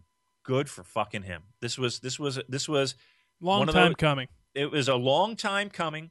Not to say that anything was promised to the guy, not to say that anything was was you know he had anything delivered to him on a silver platter, but you know what? He found a way to make this work. This gimmick that, quite honestly, here's Damon once again coming with his hat in his hand because I shit all over Naito's gimmick, and I'm still not 100% into it. Truth be told, but the guy made it work. And just because I don't see it all the way, that it doesn't mean that it's not red fucking hot. It doesn't mean that people are ready and chomping at the bit to make it happen. I can be wrong. My opinions can be wrong and different, but here You it say. Yeah, you don't say. But here it is in a nutshell. The guy is red hot. They made the move, and I'm all in. Good, good on, good on New Japan, and good on fucking Naito. And I love that one shot early into the match too, uh, when Naito was making his entrance. Did you notice that shot they they showed of that girl in the audience who had Yeah, the the Los prank, Ingobernables yeah. cap? She, she she kind of had her like like her fingers or, or, or her hands clasped in like prayer almost, and she had this very concerned look on her face. I thought that was great. yeah, she wanted that to happen in the worst way, no doubt. Uh, that was that was a good shot. That was a very good shot. This match was great. I thought this match was was was great. It was, Um, and uh, well, just uh, a quick uh, point I want to make. I think both of us, um, as we are with all of these Naito matches before they happen, we're always a bit concerned about if the Los Ingobernables in interference is going to hurt the quality of the match. I, I did not mind it here at all. I, I, I think that it actually helped to tell the story. I didn't mind it. It, it yeah, I mean the the where we got to, where you know the story and and the road that it led us on uh, to get to the end point. I, it, yes, I'm always I'm always skeptical of interference, and I'm always, you know, if, if I have my choice to have it and not have it, I will always, almost always say, let's not have it. Uh, but yeah, in this case, it makes sense, and I put that in air quotes. Um, even with the interference, I still thought the match was was was tremendous. I thought it was very good, um, and it's it's a big deal. You know, you know when you when you look back on this, this is this is a I don't want to say it's a transition. I don't want to say it's a changing of the guard. And I don't want to, you know, sit here and, and be like it's, you know, it's a new day for New Japan Pro Wrestling. Oh yes, it is. oh yes, it is. uh, yeah, fucking Kota Ibushi's coming back. He's going to play a trombone at ringside. He's going to come uh, out of a cereal box. Yeah, it's going to be great. Um, but this was a big deal. This was let's let's not let's not kind of downplay this this this moment. This was a big deal. Naito getting this win. Um, I don't know if you saw uh, a lot of the tweets from uh, Kidani, uh, who was not the president of New Japan Pro Wrestling, who was not in the building. Um, and and Naito made a big deal about this before the match, and even after and during his his his post match. Um, did you happen to catch any of, of the tweets? Chris Charlton, again, once again, uh, tweeting out and translating some of the tweets that uh, Kidani had during the match. Do, do you mind if I read one or two? No, no, sure, absolutely. I, I, I, did not catch one of those tweets and and uh, any of those tweets. And just to add really quick, I did see that interview with uh, Naito beforehand, where he said he, that that this match was actually against three people. It was against Okada, Gedo, and Kidani. So yeah. yes, please read the tweets. All right. So this is during the match, uh, and again, this is Kidani, and this is uh, Chris Charlton. It's Charlton, right? C H A R. Yes, I believe so. Um, this is his translation. What's going on? Get a grip, everyone there. right? That's that's his first tweet. Second tweet. Um, if wrestling's a mirror to society, what does this? Uh, what would I have? Oh, okay. I'm sorry. Let me read it back. Uh, if if wrestling's a mirror to society, what does this support of Naito say? this is the president of New Japan tweeting. Wow, that's great. Um, good stuff there. Um, well, yeah. Again, I, I like the match a lot. I thought the match was tremendous. Um, again, uh, more shenanigans and a new Los Ingobernables member, Colin. That was right. And that was something that I was actually out of the loop on, believe it or not. I did not know that we were going to see a new Los Ingobernables member interfere here in the match. And uh, he took off his mask, and it was none other than Sanada. Yeah, uh, again, unfamiliar. If for those who are unfamiliar, and the people in in in Sumo Hall, when he took off that mask, a lot of people knew, and it took me a second. I'm not gonna lie to be like, who the fuck is that? Oh yeah, Sanada. Um, yeah, again, he's an All Japan guy. He's a Wrestle One guy. Um, I think a lot of North American people recognize him from his TNA time. Uh, if you harken back uh, a couple of years ago, maybe a year or so ago, maybe a little bit longer, uh, he was the one who turned on uh, the Great Muta when uh, the Great Muta was, uh, you know, doing a little thing for TNA back again, maybe about a year or two ago. he he turned on Muta. Went with James Storm, if you remember back. Well, guess what? I think th- this is a good, strong, solid move, not only for Los Ingobernables, I like this for New Japan. And here's why. Here's a guy that, quite honestly, was kind of floundering. Kind of, you know, couldn't find his mark with uh, you know, All Japan. Couldn't find his mark with with with Wrestle One. Two companies that are struggling. Let's be honest here. And for him to kind of you know make a move to New Japan is telling not only because you know it helps his career, you know, in a, in a much bigger spotlight. Number one, but number two, uh, you know, it, it, it for New Japan, it, it's it's it goes a little bit outside of the box, right? New Japan is not that notorious for kind of grabbing onto other talent from other promotions and bringing them on. And this is a perfect uh, example of them doing it and doing it um, to not only help this match in particular, but that kind of helps strengthen Los Ingo- Ingobernables and help Sanada as You well. know who I thought it was going to be? I thought it was going to be Go Shiozaki.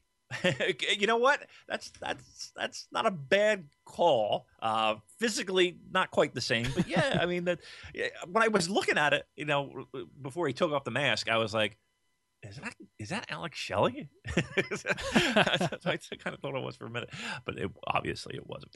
Uh, but no, I like it. I think it's good. Um, um, um I'm okay with this. Uh, obviously, Los Ingobernables is the uh, the new heel faction. That's uh, and, and should I say the strongest heel faction in New Japan right now. I'm okay with it. I'm, I'm good with it. I, I think it's a good thing. I think it's a good thing for everyone involved.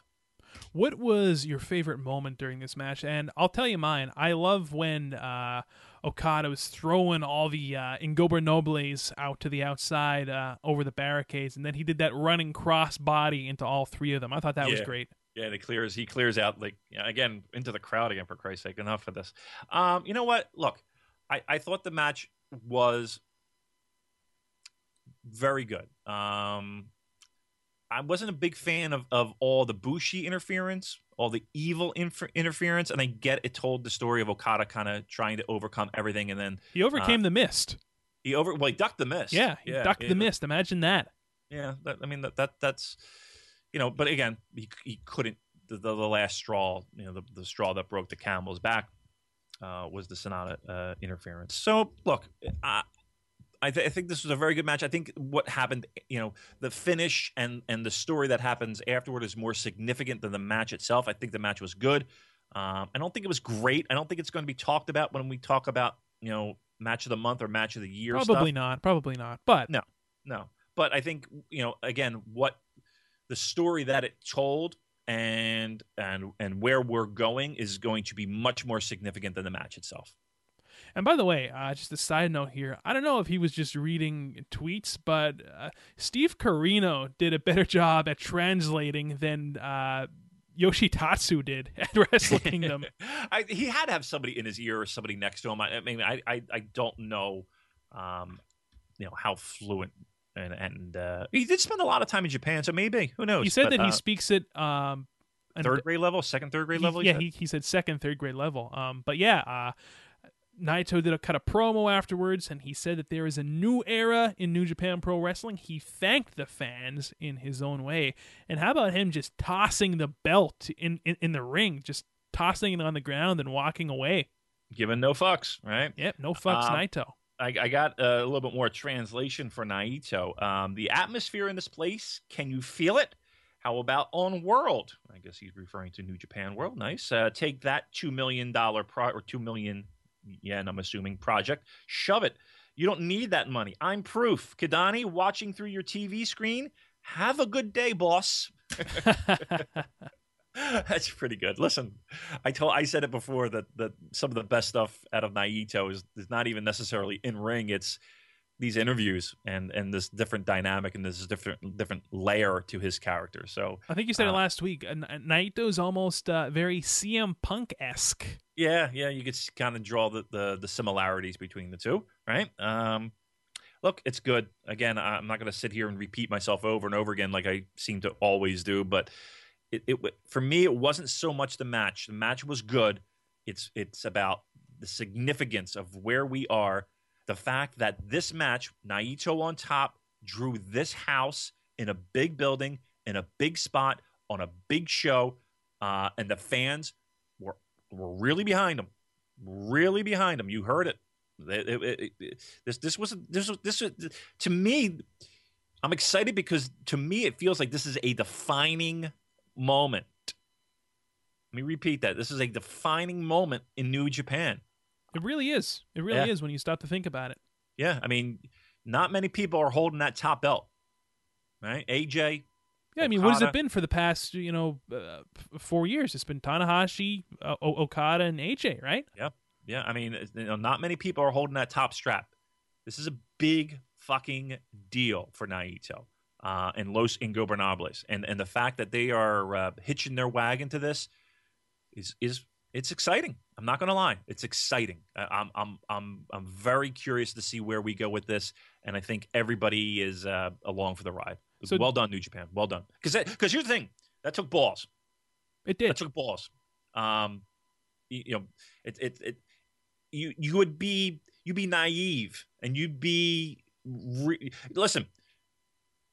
We talked about a company last weekend who just said we're plowing straight ahead. Fuck it. He's getting a belt. I don't give a fuck. Right? We said this, and that's exactly what happened. Right? And everybody kind of was like, "Ah, oh, for fuck's sake, they don't listen to their audience." Can't say that about New Japan. Can't say that about New Japan. They went with the hot hand. And I know that we're jumping months and months ahead now, but um, what do you think? Do you think that uh, Okada versus Naito is looking like a good Wrestle Kingdom 11 main event? Well, here's here's, and I've heard this. I, I get, and I and I apologize uh, where I read this, and I kind of agree with this kind of train of thought. I think we see Naito and and Okada in Osaka right in July. I think I think you see that. I think you see the, a rematch there. Um, I, I, think this is a perfect example of, of Okada kind of struggling through, um, and maybe maybe he's your G one winner, right? And maybe that's kind of uh, you know where we go uh, with this G one win to lead to Wrestle Kingdom. So uh, I think you know if if you put a gun to my head right now and, and said, okay, Damon, who's winning this G one? I think it's Okada. Yeah, I would say so too. Like currently in, in, in April 2016, after what we just witnessed, I would have to say Okada is your G1 winner, and he's going to face Naito in the main event of Wrestle Kingdom 11. Currently, I mean, who, who knows what could happen? I mean, crazy shit has already happened in 2016 thus right. far. So you know, we'll see.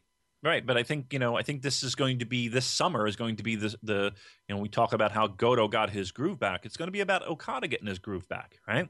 Uh, and Naito kind of running roughshod uh, with the with the belt into that time. So I think uh, we're looking at a defense probably in Osaka. That would make sense. That, that, crowd's going to be fucking berserko. We know that, right? Do you think now uh, with, with the current circumstances, you know, we know that Osaka has been a notoriously anti Naito crowd. How do you think they're going to react oh, in June? crazy. They're going to go nuts. That's going to be great. I think. I think they're going to go batshit crazy. Uh, I think it's going to be a real fun show, uh, and I think Naito pins Okada clean, clean as a sheet, right? Just to just to further emphasize that. And again, Okada kind of gets his groove back, wins G1, and then we're off to Wrestle Kingdom. Hey, sounds like a good story to me. I'm all yeah. in. And, and and here's the thing: this is going to be a fun spring and summer, right? You got Naito Okada, right? You got Liger Kushida, you got Nagata Shibata, you got Evil Goto, you got all right, maybe Fale Tana, and then you got Omega Elgin. Yeah, and then you got the best of the Super Juniors coming up. You've got the return of the Super J Cup. You got you know the G1 Climax is going to be here before we know it. Yeah, we're in some is, we're in store August for some tasty stuff. Tasty stuff indeed, Colin Miller. So overall, thumbs up on Invasion Attack, right? Yes, thumbs up. Thumbs up as well. Uh, I think this is the the best show since Wrestle Kingdom. What do you think? Absolutely exceeded both of our expectations. It did. It did. Absolutely. And I went into it kind of low. I will admit. I kind of went into it a little bit low. I think it broke my expectations. Uh, I think the show itself was good. I thought the delivery was good. I thought the English commenta- commentating was great, unlike mine because I can't speak. Um, I thought they did a great job. Uh, thumbs up all the way around. Well done. Excellent job. All right, so that concludes our review of Invasion Attack 2016. And I'm looking at the calendar now for the rest of April. And the next thing that's on the calendar on Tuesday, April 12th, it says New Japan Pro Wrestling Company Briefing. So, Damon, I guess we're going to be here next week talking about the company briefings on the Purocast. Oh, no. I got to sit through a business meeting? Are you fucking kidding me? Uh, am going to see PowerPoints and get like a, a ledger uh, well, you know what? I, uh, there will be interesting things to come out of it. I'm sure. Hopefully, some financials. Hopefully, um, you know, we have our usual uh, cast doing a lot of the translating to help us along there to give us the information. Uh, so no shows, huh? All right. Well, listen, I got. There's still plenty of pro wrestling out there. I'll be watching. I'm sure. Uh, Well- I, I think here's here's another thing though, um, and I don't know where you're going, but we- we can go here if you want. Sure. Um, Ring of Honor and New Japan once again announcing some more shows. Um, I know, and it's making me angry Because... It really is. I don't have any money for this Yeah. shit. I know. I'm all out. You're, you're going to make me use that fucking voucher for American Airlines, you pricks. you're going to make me cash that fucking thing in? Oh, Christ. Uh, yeah, but Boston's getting a show, all right? That should be fun. That's the one I'm kind of looking at. I'm looking at Boston. I might- I and then they're doing two shows once again at Sam's Town in Las Vegas in August, I believe. Yeah, yeah. So uh, that, and then add on the uh, uh, the stuff in May. That's coming right around the corner, actually. Uh, the Toronto, Chicago, uh, Terminal Five in New York. Yeah, this is like the tenth show, isn't it? Like, the, the, there's there's a lot of shows with these New Japan guys. Now, Damon, I know that you know I've been privately uh, championing this, uh, you know, with you for a while now, but I don't know. I and I, I, I think our fans would agree that we should be the official. Um, I, I don't even know what the word would be. Um, English. Ass kisser. yes, North American liaisons uh, at these Ring of Honor shows for New Japan Pro Wrestling. We should be there with the microphone, you know, talking to fans. Um, you know, Uh, I would love to. Look, uh, look, I don't want to spend any more money. I'm tired of spending. No, I, actually, like I said, Boston is probably the one I have circled. I don't think I'm going to be able to make Vegas. Um, if again, if I'm planning on going to a dome in Tokyo, um, Boston might be the easiest one. I can I can cash in that voucher. I could get first class, Colin. Whoa, Boston. look at you. Yeah, it's hour. It's like an like an hour flight, something like that. That might that might be the one. And then uh, it's in, but it's not in Boston proper. It's like in um, Lowell, which is about thirty Yeah. away, something like that. Oh, I wonder if that's close to West Newbury, Massachusetts. I don't know what's in what's, what's in Westbury, Massachusetts. I don't know. No, what is it? You had to. Why that town? It was Why it was a that? John Cena reference. I thought you'd get it. Ah, no, no, that went well over my. I didn't see it.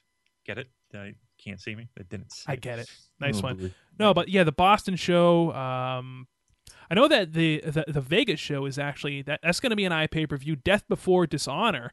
Yeah. Um, so they're doing that live on pay per view Friday, Well, I know they- August nineteenth. Yeah, I know they really like that building. I mean, the, the setup there is really nice. Yeah, I thought so Uh, too. I, th- I I thought that it looked um, really good. And by the way, once again, I mentioned this last week. You can check out that ROH 14th anniversary show on NJPW World now if you want to get an idea of what that Sam's Town venue looks like. And you know, if you're uh, a, a person who's kind of like on the fence about you know flying out for one of these weekends, especially to Las Vegas, absolutely do it because it's a lot of fun and it's almost like a like a family atmosphere environment there because you meet up with you know other pro wrestling fans and it's it's just a good time all all around wouldn't you agree Oh yeah, and yeah. If you can make it there, it'd be- it's great. if you can make it yeah, if you you know if you can find an airline that can get you there on time, it'd be fucking awesome. delta i'm telling you Uh, yeah. Um, yeah, it's it's it's it's fun. You know, it's it's it's always a good time. It's all in one building. Listen, um, I'm not going to sit here and blow smoke up anybody's ass. If you're if you're under the age of fifty, you know, Samstown's not really the target demographic for you. Um, it's off the strip it's it is off the strip. Um, you know, and trust me, uh, you saw more motorized scooters and oxygen tanks than you saw anything else. hey i fit right in i'm an old soul you know that yeah, it's true. Um, that being said, um, it's it's all in one place, and and the building is nice, and uh, yeah, I mean it's it's a, it's a real it's a real convenient spot. So um, all good there. I would I would highly recommend it. Um, and even the Boston shows, you know, and even the New York shows and the Chicago shows. that's right the new Um, york show's right around the corner you'll be at that one I'll be at that one. Um, and again, I'm I'm I'm, I'm kind of earmarking the, the Boston one too. So uh, yeah, we'll see what happens. It's just enough of these shows, guys. You're fucking making me poor. Jesus Christ, enough. But Yeah, it should be I'm- good. Uh, but they also mentioned. Um, I don't know if you caught in the Observer. Um, and I'm hoping too, because I've, you know, not for nothing, uh, you- you're starting to see a lot of the same guys at, at these shows, right? Um, hopefully, we'll get a Naito, right? yeah that'd I, I- would assume right? We'll get 92. He was in, he was in Philly once, right before um he he went Los Ingobernables. yeah we saw him face uh, michael elgin Yes, correct. Yeah, Um, good match. Yeah, not bad. Um, so hopefully we'll see a little Naito. I'm hoping there was some uh, scuttlebutt of a Shibata. Whoa, I'd- that I'd would like be see Shibata. that would be something. Yeah, I I think it's visa issues. Same thing with Kenny Omega. Uh, so hopefully they can get those things ironed out, and we'll get Shibata here as well. So fingers crossed there. But I'm sure you'll see your Tanahashis. I'm sure you'll see uh, Kushida. Right? He, he seems to like it uh, to take the trip over here. Um, maybe Okada. You know, we'll Maybe see. Captain New Japan. I, I- just somebody different. I, I like I like it when they have somebody there. I'm, I'm sure Ishii will be here with the Ring of Honor uh, TV belt. Um, I like Shibata would be really fucking sweet if we could get Shibata over here. That'd be wonderful. So the next ROH uh, New Japan show is uh, Sunday, May 8th. That is a Global Wars in Chicago Ridge.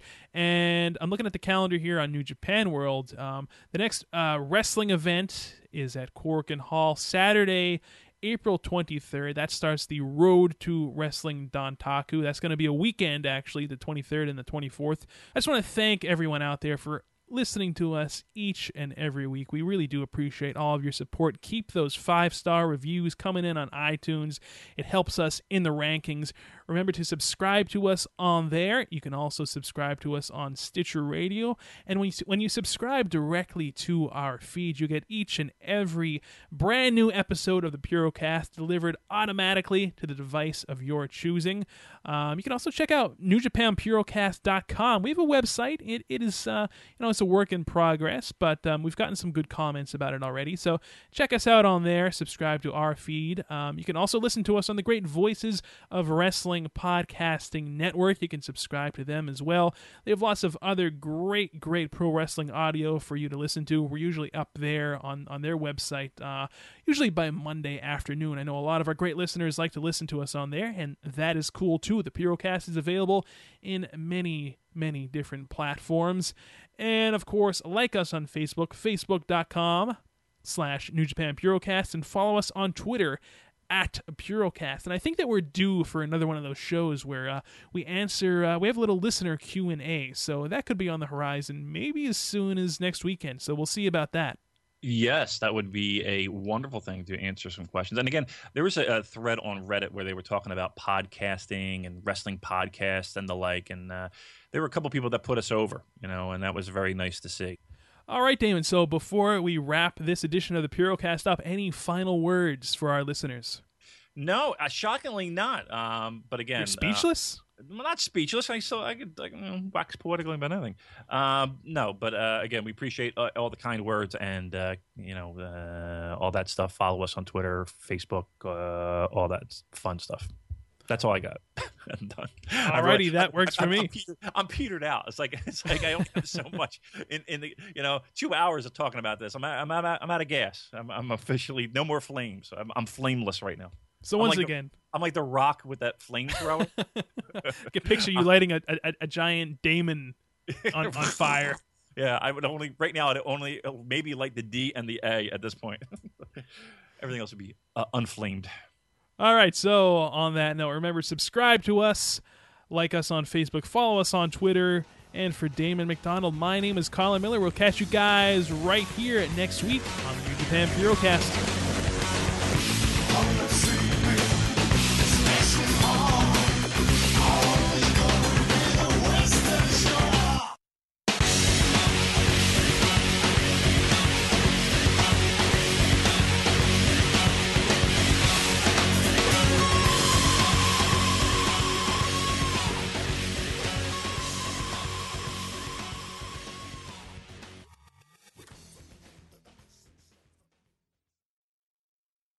Here it comes again.